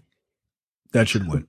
That show is amazing, and the fact that nobody thought of that show idea for years is ridiculous. And when they did, they figured it out. It's great. Um, I'm trying to find any of these other ones. All right, I think we'll leave it there. Um, Are you going to talk about? Um, are you going to talk about uh, supporting actor? The supporting actor. oh, go ahead, go ahead. This is ridiculous. apparent apparently uh don cheadle who look don cheadle uh is probably pound for pound my favorite actor I think he is your favorite actor. i i i love everything that don cheadle is in and i loved him in i loved him for the whole three ass minutes that he was in the falcon and the winter soldier Sir, sir, it was not even three minutes. it was not. No, it wasn't. but he got nominated for supporting actor in uh, uh, what? He got nominated. And look, I know people are like, well, that's ridiculous because he was in it for like 98 seconds or whatever Not not supporting guest actor. He got nominated for guest actor in a in a drama series. did they like, did they confuse him with Carl Lumbly? Did they just they just like all black dudes look alike? Like, how did Carl Lumbly not get nominated? And he was tremendous. Like I'm looking at the the guest actor in a drama series, Don Cheadle. Okay, he was in it for less than it. He was in it for about as much time as it takes to go to sit through a red light. And Charles Dance, who I, I I've never watched The Crown, Timothy Olyphant for The Mandalorian. Uh, he was in at least two episodes, wasn't he? Or no, he was in one? one episode. He was in one. Um, Courtney B. Vance, he was in multiple episodes. He was in like the first two. Carl Weathers, he's, I mean, guest, he's a recurring character for God's sake. Right. How is Carl Lumbly not on this list? I look, I'm going, I'm going, this is my, this is my conspiracy theory. They thought that Don Cheadle was Carl Lumbly. Like they, or they thought that Carl Lumbly's name was Don Cheadle. Like that's, what else, what, what else could be the reason? What else could be the reason? Like that doesn't make any sense. Like even Don Cheadle was like, he put out a statement like, uh, okay. I mean, I mean, like, I don't get it either, but you know, all right, we just gonna keep moving forward. Yo, if he wins, I'm gonna be furious. like, uh, I'm happy for you, but I'm also gonna be furious because that's ridiculous. I feel like Don Cheadle would be the type of guy who would get up there and say, "This ain't for me, yo." Like, Give it to Carl. it to, yeah, give it to give it to Carl Lumbly. Like, this is not, yo. I was, uh, it. I, I mean, I've taken shits longer than I've been in this show. Yo, it was literally nine. I think it was like 98 seconds. it's like, come on, man. What are you guys doing? Yeah, Don Cheadle. Like, knock it off. Yeah, that was that was a pretty hilarious uh, uh, surprise. Um, all right, let's move on. Uh, Black Widow crosses $100 million at domestic box office in record time during the pandemic. Um, that's great. Uh, that's that's uh, that's great news. Um, but do you feel like theaters are back? Does this does it make you feel like theaters are like Uh, I was about to ask you, does it, does it, you know, you're Mr. Theater's going to die after this. How does this make you feel it's fine, it's fine. to be wrong in your wrongness? I will sit there in my wrongness. Um, yeah, no, uh, look, I think a hundred million dollars is great. Um, I agree with the Cineworld CEO who said that had they not done day and date, they would have made a lot more money. Yeah, they would have. Like they should have You just know made a much- they should have just made a time window of like like give it two weeks or three weeks in theaters before you did um the the day and date kind of thing. Um because they're saying money they made on Disney Plus, it was like sixty million, I think. sixty million dollars worldwide. Yeah. And they they had a forty one percent drop off. They also get to keep more of that Disney Plus money. Oh no, I get it. I get why they did it. But his point, and I think it's a good one, is the piracy was fucking crazy on it. Sure. That that that's his biggest thing. It- he wasn't even making the argument of like send it to the theater because that's the best experience. Like no, he was like, yo, they're mad stealing your movie. like, and he's not Of wrong. Of course. Of course. The second is like, yo, you could just rec- I can just record this on my laptop. I don't even have to be a I don't have to be a master hacker. This is easy. like, yeah, and people just threw it up on torrents. So, um, he he's not wrong about that. Um, but it making hundred million dollars is still quite impressive. I, I, I think considering that not everywhere is open and not everyone feels comfortable. Um, James, what are your what are your thoughts as far as like the upcoming Marvel movies? Because I, I think this one will do diminished numbers for obvious reasons, but like like Eternals and Shang Chi, where, where do you think those will go? Um, I think they'll probably, depending on what happens with the coronavirus and the variants and everything, that Right. they'll probably go directly to theaters and we'll see how people turn out, and then maybe they'll re uh, reattack it after that. But uh, I mean, Black Widow has done pretty well, but it's also like saying, "Oh, we're the fastest person in this room of two people," because how many other movies crossed a hundred million dollars? Right. during the pandemic. So I, I think given a little more time, a couple more months, that they'll try and go straight to theater. And if they don't make that hundred, two hundred million dollars, that unless there's a big change for that third movie, I think we'll be right back where we are with this dual release. Yeah. I, I'm very interested to see this is what Spider Man drops in December. Yes. Yeah. That's the big test. Right? Like people love Spider Man. you know, like people are not gonna just stay home and not see a Spider Man movie. Like I don't think this is the best judgment of the MCU, like whether its staying power is there. It clearly is with all the series and everything. Um, because one, this is a character everyone knows.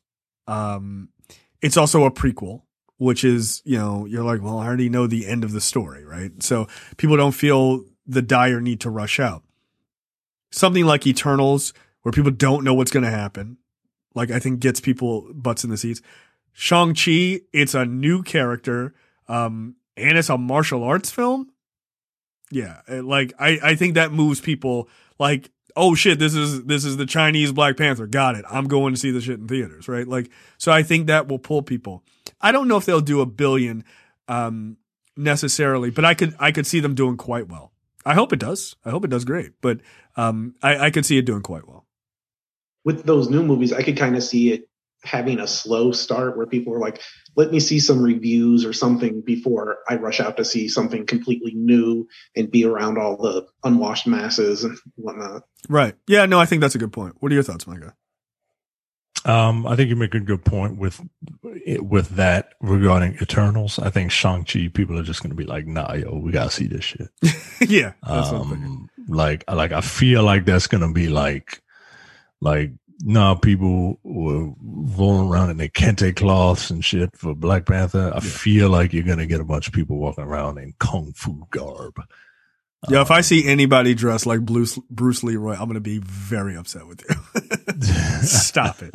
Don't wear those. Don't wear those fucking straw hats. Don't you dare. Yeah. yeah, I don't. Um, I don't. Um,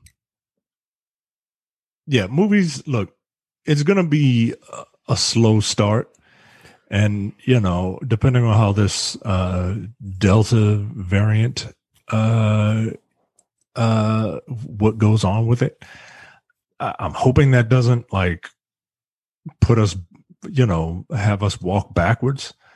But worst case scenario is you get another one. That's actually worse. Right. I I I I'm really hoping we don't have that because sitting in that theater, watching that Marvel logo pop up, um, it, it felt great. It did, and uh, I, you know, I, I don't think that this hybrid thing is going to last long. Um, not with Disney, and like HBO was like, look, we we kind of put the cart before the horse here when we told you we was going to do this the whole year. Uh, so we telling you now we're not going to do it for 2022. Yeah. So enjoy watching Space Jam at home or whatever. Have um, they had a good movie though? Have they uh what had a good movie to drop? Um Day and date so far? Day and date. I mean, uh you better put some respect on uh Wonder Woman's name. No. no. no. I mean, the only one I can think of that I enjoyed was Judas and the Black Messiah. Okay, that's fair. I did forget about that one. That that is the best one they put out. That's by far the best. But outside of that, because I had totally forgotten about that, was um uh the little things. I like that movie. That's it. Everything else that they put out have been like Oof. they're like, you know, they're just like they're they they were having a like let's make a meal where we clear out the refrigerator type shit. like they were just they felt like they were getting rid of a lot of things. But I don't I don't think they had a lot of hits.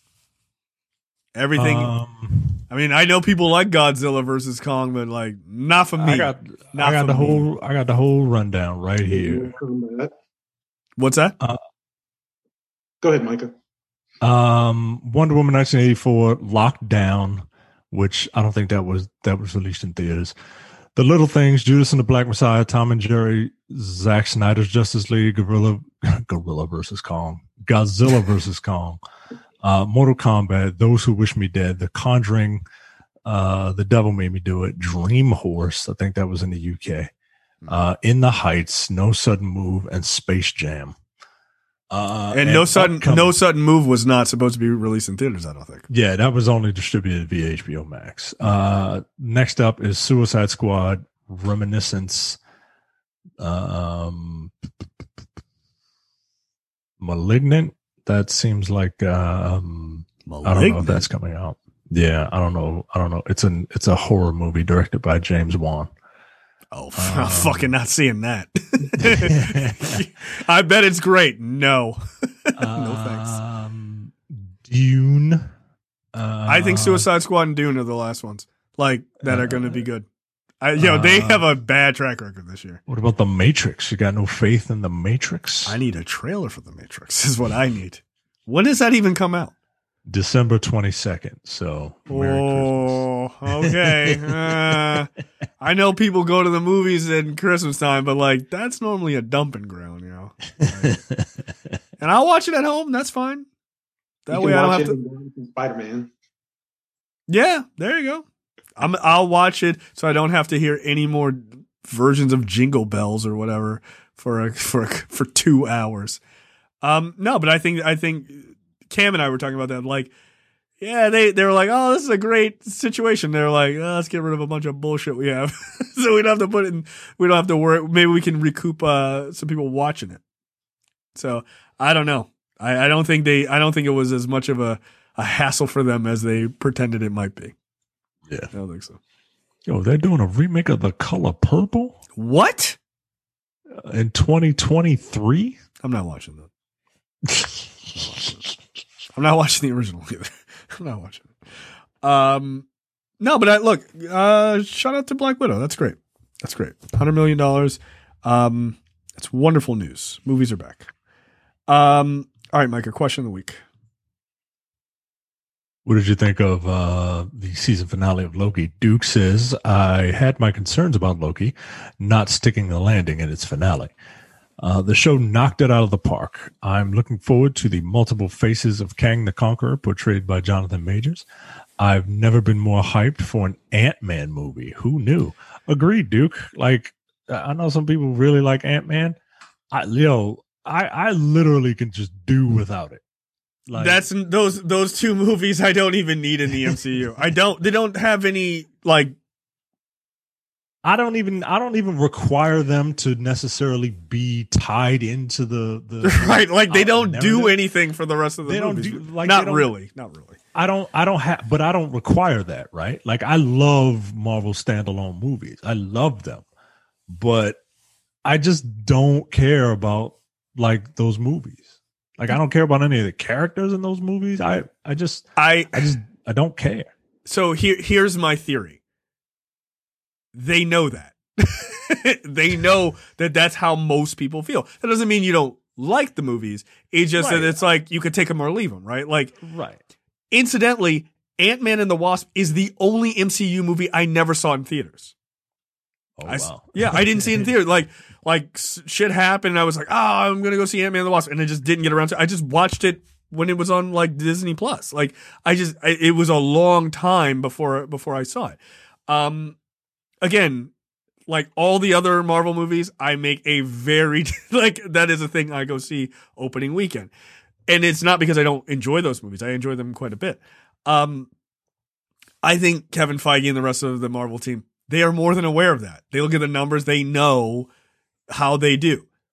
That's why they're going to do this. That's why Right. Kang is going to be in it because they're going to make the third movie really fucking count.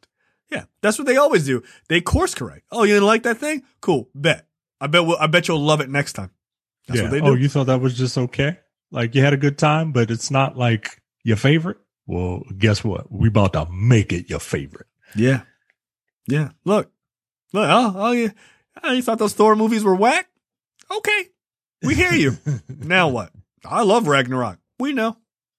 That's that's what makes them as successful as they are, is that they are very self-aware. They don't just keep, oh, here's a mistake, and they just keep throwing good money after bad um, at something. DC with Zack Snyder, for instance. So, all right, next up, Jordan. Jordan says, uh, I think it's easily the best ending of all the Disney Plus series so f- thus far, and I really like all of them. Agreed. Uh, yeah, yeah, I agree. M. Rogers says, uh, I really liked it. Seemed like Jonathan Majors was having so much fun in his scenes. Also, it made a show that blew up the scale of the MCU and pumped it up even bigger. Uh, it's the show that really seems like the truck, the trunk for so many story branches. Uh, the fact that it's saying there are, there will be a season two is heartening as well. Uh, beneficent says benefic- beneficent one says I loved it. Uh, whereas the other series felt kind of like an epilogue to Endgame, Loki feel, felt like the start of the next Marvel phase. Yeah, I, I, I agree with that. Um, Anthony says loved it. However, there's one thing that quote unquote wasn't resolved, um, and one thing that I do not understand. Uh, where did Judge Renslayer go? Uh, hold on. I'll tell you exactly where Judge Renslayer went. Judge, Judge Renslayer went to, uh, she went on a mission to find free will after receiving information from Jonathan Major's character. Um, we know why the, we know why the Our Loki was pruned, why Classic Loki was pruned, and why Kid Loki was pruned. Uh, why was Sylvie pruned? Uh, why was she pruned? Well, when she shows up, it's like as a kid, it's a Nexus event. So I don't, I don't think that was ever really. Yeah, why was she pruned originally, or why was she pruned in that episode, Originally, or, or leading to that episode? originally, my guess is the reason that Sylvie is pruned is because, like, right, like if you're the Time Lords or, you know, If he you who know remains, gonna happen. you know what's going to happen. He knew that she was eventually going to kill him. Mhm. So you prune her to so that doesn't happen so he can keep the timeline in order. But pruning her didn't work, right? Like she still found a way back to him. Right. Uh, why was Sylvie pruned? Was it because she was born a female Loki? If so, why not prune when she was a baby? Was it because she was a happy child? What about her existence uh, almost caused a Nexus event that would bring about Kang? That was uh, the the continuation of uh, Anthony's uh, question. Uh, Don says, "Great ending, and it sets up uh, the What If series very nicely." Um, Lord Longshadow says uh, says That could have gone in a very different way for a name. yeah, why. Wait a minute. Let me let me make sure I read this right. Lord Longshadow says, "I loved Kang, or would it be Immortus? Uh, I was also sad Loki couldn't get a happy ending. If I had any concerns, it would be the same concerns I have with all time travel fiction. They get themselves tied into knots and they can't get out of uh, that. They can't get out of. They fixed Endgame, uh, but kind of broke Infinity War. Was what was strange looking at uh, with the time gem. I have no idea what reference that, that is. Um, Jordan follows up and says, "I also like that Loki stuck to his character development. Yeah, yeah, they uh, they did a good job." Thaddeus said, "Really enjoyed the finale, particularly that it mostly unfolded as an argument slash debate. Fun change of pace from explosions in the sky and explosions in the sky and un- and underground. Yeah, I saw people mad about like, like you know, the fact that." That the they didn't feel like it. Like has the MCU trained everybody to the point where it's like there has to be a battle in the sky and a blue sky beam and all that shit? No, I think that's kind of what they don't want. right. Like they don't want they don't want the stuff to become homogenous right? Like like because that's that's what people are complaining about. Like oh it's just another battle that's what people complain about in WandaVision right? Like oh it just turned into another you know Skyfight. uh, battle in the sky, like like like uh, the, the episode of South Park where the psychics were fighting with Cartman, right? Just, you know. So I don't know. I, I agree If with that. if, I- if it's if it's got too much talking, if it's got talking, it's got too much talking. If it's got no talking, it's not enough talking. Like like You, you Right. can't make people happy. They just and division gave you both with the vision fight, right? Like the visions had this philosophical debate while choking each other out. Like, like, what do you want, yo? I don't know. more. Have yeah. That's uh, that is continues was quite surprised to see Jonathan Majors this early in the MCU. Yes, despite one of the timekeepers appearing to be clearly modeled on him, expected that to be a tease, but they gave us they gave it to us anyway. And uh, G. Sutherland says, "I enjoyed it. I'm in disbelief that some people are upset about their crackpot theories not coming to pass. I feel that the story told was meant to be just what it was. It ties into the MCU without issue and it gives yet another amazing set of actors a broader audience to catapult them to new heights. Welcome to the MCU, Wunmi Mosaku and Jonathan Majors. So there you go. I really hope that since they're variants, they show up in other very important places in the MCU. That would be really Yeah. fun because, well, obviously Majors will, but I, I'm hoping uh, Wunmi will as well because I think she's a great actress. Yeah, absolutely. Uh, all right, what the fuck brought to you by JTD? Micah, take it away. Okay. Uh, an inventor creates a machine that turns beer and spirits into soft served ice cream. oh God, this is all you're you. speaking you're speaking my language. The below zero ice cream machine uses unique techniques to freeze alcohol, which allows you to then which allows you to turn beer, cocktails, and even spirits into delicious soft serve ice cream. You can't freeze alcohol. I know you can't freeze uh, vodka, but you can't freeze like beer and stuff. yeah, like you that? could freeze beer. Why would you want to? Seems like a terrible idea. Um, yeah, you can't like. I think vodka just has a, like a really high freeze point, like far Uh, getting getting drunk on ice cream used to be the stuff of dreams. Who was dr- what you- did did you write this? Did you write No, this? I'm gonna, I'm gonna need people to dream a little bigger, right? Like, come on, man. What's your greatest dream? Dr- drunk off a rocky road, I guess. What? Just give me enough Baileys to put me on my ass. All right, yo. All right. Get a life. Um, but thanks to this inventor and owner of uh, uh, this thing in this place, it has become a delicious reality. This person who runs his own ice cream shop uh, was trying to create high, highly caffeinated espresso ice cream when he realized he could use the same techniques with alcohol.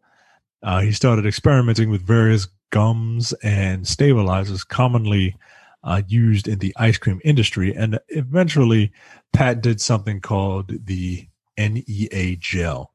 This is uh, it is this magical concoction that allows alcohol to freeze to a near solid inside the below zero ice cream machine. Okay, so one, this sounds like the the Brits love the Brits love alcohol, right? Like they can't get enough. Uh, so I'm going I'm going somewhere in Britain. Uh, James, where do you think this takes place? I'm thinking it's got to be someplace where uh, people love their unhealthy snacks and it's kind of hot. So I'm going to go. This seems like an American thing. I'm just going to go with Mississippi. Uh, James, you are the winner for this week. It is Wow. uh, the man is the, the inventor's name is Will Rogers, uh, and and he is from Hinckley, Illinois. All right, there you go. uh, Illinois if you are a rube. Um, the way it works is the way it truly works, we like to say, is that the gel beer hugs the alcohol itself and turns it into ice cream.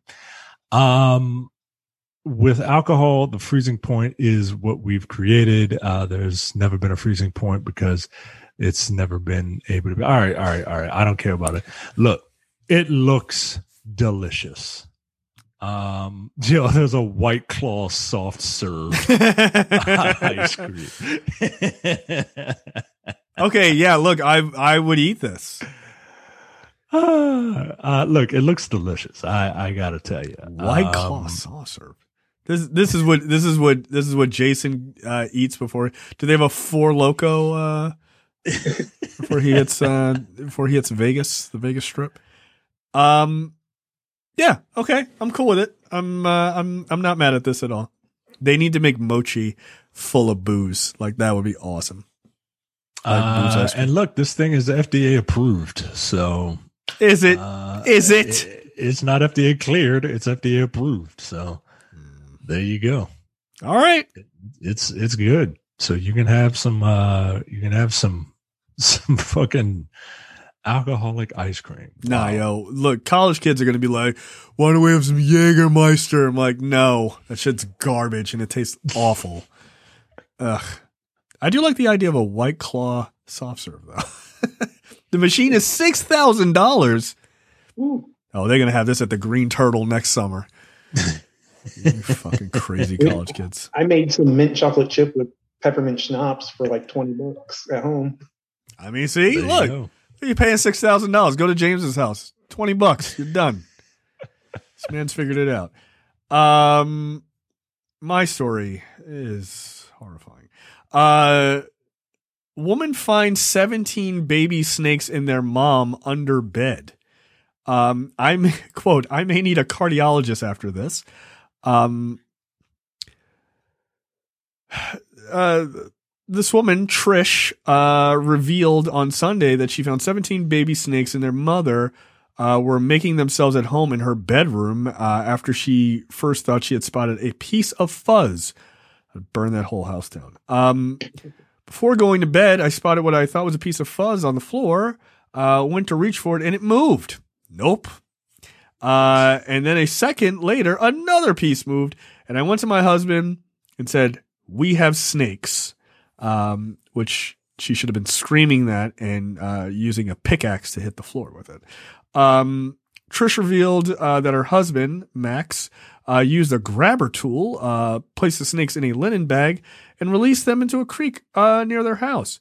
No, you take that bag, you tie it closed, and you smack it against a brick wall until they stop moving. That is the proper way to do it. But apparently, Max is a, you know, humanitarian. Uh, where is this taking place? What Uh, what type that's- of what type of person takes seventeen, excuse me, eighteen snakes, puts them in a bag, and releases them gently back into the woods? Um, uh, Ireland. James, I feel like Australia is too easy, so I'll go uh, slightly north and say New Zealand. Uh, you should have kept uh, much further north. Uh, this this is a very uh, this is a very Russian type thing. This is uh, this is actually taking place in Georgia. So Oh, I was thinking, you know, the whole uh isn't there what what what Irish folk hero? Saint Patrick, right? Didn't he didn't he like th- s- swing a shillelagh or some shit and like a bunch of snakes. Oh yeah, no, no, please tell us. pants? Yeah, no, no, please, please. I would love a podcast where Micah talks about Irish folklore. Didn't someone swing a shillelagh? That happens in ninety percent of Irish folklore. That's true. um, yeah, I think he he tricks like. Doesn't he like trick all the snakes into the sea or some shit? I don't know. Uh, something like James, that. I you are more likely to know this than the two of us. I'm gonna put Irish folklore on you. Yeah, as far as I know, it's that he's famous for clearing the Isle of all snakes, and that's why there are no snakes there today. See, See, see, James See? knew. I- but look, I that, see my my guess was rooted in some sort of lie. Ignorance. Ignorance. It was rooted in ignorance. Swing a shillelagh. That's right. I knew I knew an I knew an old Irish guy who would carry a shillelagh around. I was like, wow, you're like a walking stereotype. Amazing. Um lovely guy though. Uh James, your story. All right, uh, the title is Used Woman's Shoe Thief Arrested for Second Time in Seven Years. China. Is this the same person? Is this is this in China? Not China. Damn it. But it says seven years after being busted for allegedly stealing over 200 pairs of women's shoes, a man from this country uh, was once again arrested and deprived of his collection of 139 new pairs of women's shoes. On Oh, June this 10th, is- This is Japan, right? A man did it. This is Japan, right? Like they're weird. yeah, it's 100% Japan. Uh, uh, this guy's a 47 year old office worker who's known to have a strange fetish for used shoes. The, the 139 pairs included worn nurses' shoes, high heel pumps, and sandals, neatly arranged on a uh, blue tarp at his house. Ah, Uh, he got caught after surveillance video showed him uh, stealing uh, sandals valued at 500 yen, which is just under five dollars. So he got caught for five dollars. Look, the man is he's not a rich man. He doesn't have high quality taste. He just likes a good shoe. That's gross. Ugh. Nah, no, no, no, no. Don't do that. Don't steal people's shoes. You're gross. yo, what is he doing? What is, what is he doing with them shoes? Yo? He's having sex with those shoes, guys. Like I, I, I know we don't want to think about it, but that's 100 percent what's happening, right? Like he's putting his penis in the shoes. Once they're worn out, it's time for a new pair. Oh, That's why he needs 139. Yeah, I don't like how they have them laid out like they did a drug bust. Like that feels offensive to me. Like, that's very unserious. Like, come on, That's he man. had it out at his house. Ugh. Oh shit! Yeah, they got like Pokemon boxes or like like Gundam boxes sitting with these these these women's shoes. Like, come on, stop it. Yeah, he's got like model cars sitting there, like Yeah. but the boxes of the model cars. No, I don't. I don't. I don't care for this type of behavior. Um, He- and I and I'd appreciate if Cam just knocked it off. He also has a nurse fetish because the first time he got arrested, 200 of the 244 pairs were nurses' shoes. And again, he got a bunch of nurses' shoes. Jesus. So unless this guy's bleeding, he should probably be banned from all hospitals and doctors' offices. No, even then, even then, no. Go around the corner. No, Mm-mm. you fix it yourself, you creep. Um, But the, the Japanese uh, justice system moves pretty quick. He was arrested on May 19th and prosecuted nine days later. wow. Boy, they, they priorities, man. Yeah, yeah, that's that's that's how much that's how little crime they have over there. Yeah, Like, yeah, we we'll, take care of this. we'll get we'll get to the the the, the foot guy. Get to him. So far, only 13 women have come forward wanting their shoes back. Yeah, no, you burn those. Like, no, you got to chalk that up to a loss. Like, uh, like, no, you can't. No, no, uh, unacceptable. Uh, I'm I'm literally watching a video. Japan is an amazing, amazing place. Deeply fucked up and also incredible. Um, you know, you got like Captain Shoe Thief over there, the the, the shoe fucker.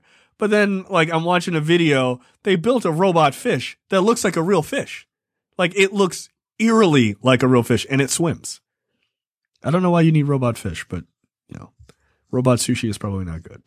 Is Uh, it completely robotic like, or is it a robot stuck in a fish? I mean, it is Japan. That's a fairly decent question, but no, it's an actual robot. Is it a drone? I guess. Like a like a like a submarine in disguise? No, you know what it is. You know what it is. I look, look, I'll admit when I'm wrong. All that bullshit I was talking, this is Beast Wars. This is the beginning. This of is the beginning of it. the ultra realistic underwater drone modeled after an or- Orawana fish uh, has been getting a lot of attention online. Um, yeah, they showed it at an event that like sells tanks and missiles, and people are like, "Yo, I want that fish yeah, man. to shoot lasers out of its eyes." wow, that's crazy. That's that's Look. really impressive. I know when I'm wrong. I, when I'm wrong, I'll admit it. I'll Look. admit it. Is this uh uh fish or or what's his name going to be?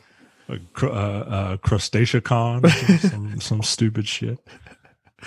Oh, Optimus Primal is going to look ridiculous. Um, all right, trailers this week. Uh, Reminiscence. Uh, this is the uh, new Hugh Jackman movie, um, where he's going through dreams uh, to try to find um, uh, his his his past wife. I guess uh, this is at a time where the world is flooding because uh, we refuse to just stop uh, burning fossil fuels.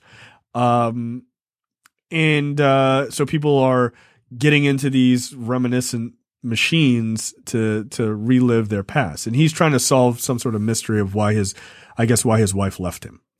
Um, and it's kind of a murder mystery, or maybe she was killed, or you think she's killed, or something like that. But it looks very good. Um, it looks it looks quite smart. It's done by the same people who do Westworld, so I I assume I'm too dumb to understand this movie. Micah, you've watched Westworld, but you're also dumb. What what do you think of this? Um, it is. Uh, it looks interesting. It, uh, but it doesn't look like something that I would uh, rush out to see. Okay. Uh, thankfully, I don't have to. that is correct. This is going to be on HBO Max as well. Yep. Uh, yeah. When I saw that, I was like, perfect. Yep. Uh, what did you think about this, James? I thought it looked pretty good. It has a lot of potential, especially with the cast, but been burned on that before with Now You See Me, so I only get so excited when there's a great cast. But um, I'm worried that uh, they may be too in love with uh, uh crap. What, what was that one movie with everything Inception? They're too in love with Inception and trying to do something weird like that. That Yeah. it may end up being a weak carbon copy, but I'm hopeful. I will be watching it HBO on HBO and not in a theater though. Yeah, yeah, no, th- this feels like this feels like a 100% Friday night. All right, this was an interesting Hugh Jackman movie that's out. Why don't we check it out, kind of thing. So, look, I like Hugh Jackman. I'm always rooting for that guy. Um, and it's nice to see him do stuff that's not just comic book movies, um, because I think he's a real talent. Um, next up, the protege. Uh, this is starring Maggie Q, um, and uh, Samuel L. Jackson and uh, the great Michael Keaton. Um, it's about a woman who is some sort of super spy badass, um, who I guess her handler is Samuel L. Jackson. He gets straight murdered, um, and she goes on a revenge mission to find out why. Um, it's funny because this looks just like the La Femme Nikita show that she was on. Um, so, um, yeah. And it looks like Michael Keaton really wants to have sex with her, but she also is trying to kill Michael Keaton. So, yeah, we've all been there. Um, yeah, but I think I, I think this all looks. I think this looks pretty interesting. I I don't know that I would say it looks good, but I, I would say it looks interesting. Um, this looks like a Millennium Media movie, and it looks like a Maggie Q movie. Like if you've seen the Millennium Media logo, Yeah, you know exactly what this movie is. and if you've seen like, and this seems like something that that uh, Maggie Q would gravitate toward. So I, I I say all that to say that I'm not going to watch it. Oh, really? You're not a you're not a um millennium uh I'm not a fan of Millennium Media. I, I it, it, it, they're fine. They're fine movies. Look, I watched a movie with Academy Award winning actor Nicolas Cage uh, fighting a giant weasel robot. So, look, I'm not I'm not dissing this movie. Okay, I'm just saying that the the 2011 Conan the Barbarian film uh, was done by uh, Millennium Media. All right, I'm saying Drive Angry was done by Millennium Media. Uh, Legend of Hercules was also done by Millennium. It's quite literally one of the worst films I've ever seen. right, like it- you know, Oh. Angel Has Fallen has been done by. Whoa, whoa, whoa, whoa, whoa, Like, sir! look, London look, has look. fallen was also Uh, done. Look, I enjoy those movies, right? But like, I know what I'm getting. And Mechanic Resurrection. Undisputed Two, Last Man Standing, and Undisputed Three, Redemption. Oh no, the Hitman's Wife's Bodyguard. also. Oh no. Oh, that movie Jolt. Oh, okay. I'm not watching this movie. Hunter Killer. Yo, they have a tr- wow, they have a fucking track record. Holy shit. Um yeah, not the best. Not the best. So you know, it is. It is what it is, It- and I, I just don't know if it's for me. That's all. Mm. So Okay. when you look at this director's like known for the four movies on IMDb, it's a real uh, hit and miss kind of situation. His number one known for movie is Casino Royale with Daniel Craig. Everybody loves it. Mhm. Next known for Vertical Limit, the Joshua Jackson mountain climbing movie. I like that movie. It's not good, but I like it. Isn't that the one where he runs and he's like, ah, and he jumps with the fucking things? Yeah, I like that movie. Yep, that's it. Then the next one was uh, Mask of Zorro with uh, Greek actor Antonio Banderas. Oh, I like Mask of Zorro. Nope. Oh, sounds then- like you are watching this, buddy. I don't want to. And number four was Green Lantern. Nah, yo, no, I'm out. Uh, nope. Look, you almost had me. Yeah. Uh, look, he did Goldeneye. You ain't lying. These are some hits and misses. like, yo, God dang. swing and a miss. The real problem is when you look at the writer, it's a lot more misses. Like his best movie may be the Denzel Washington Mag- Magnificent Seven. Ah, that wasn't a bad movie. It wasn't It's- great. Look, it it it's a mo- it's a it's a movie. Yeah. It feels like a Millennium Media movie, but I mean, it it's does. a movie. He wrote the two Denzel Expendable or the Equalizer movies. I didn't even see Equalizer 2. I didn't feel the need. But his next project is Kraven the Hunter. So you'll be seeing him again if you yes. Finally, a quality film he's working on. God damn it. it's gonna be bad. Um, all right. I think that's it for us. Uh, James, thank you for coming in. Yeah, thank you. All right. Uh, any uh, parting words? Anybody? Um, I don't know if people know this. We talked about this earlier. Uh, Maggie Q's name is Margaret Denise Quigley. She looks like a Margaret Denise Quigley if you forget that she's half Vietnamese. It's very weird. So there you go. Micah's a racist. Some some actual person who has the last name Quigley. Like Quigley down under. That's the last time we heard it. Yeah, pretty much. oh, by the way, don't talk about Millennium Media, uh, uh, sir. They made Rambo Last Blood. Don't do that. Shut up. Shut up. Killing's easy as breathing. he killed so many Latin people in that movie. It was ridiculous. Oh, I loved it. It was awesome. Not because they were Latin, but because it was ridiculous. Um, all right, that's it, and we will see you guys next time. See you. Bye. Bye.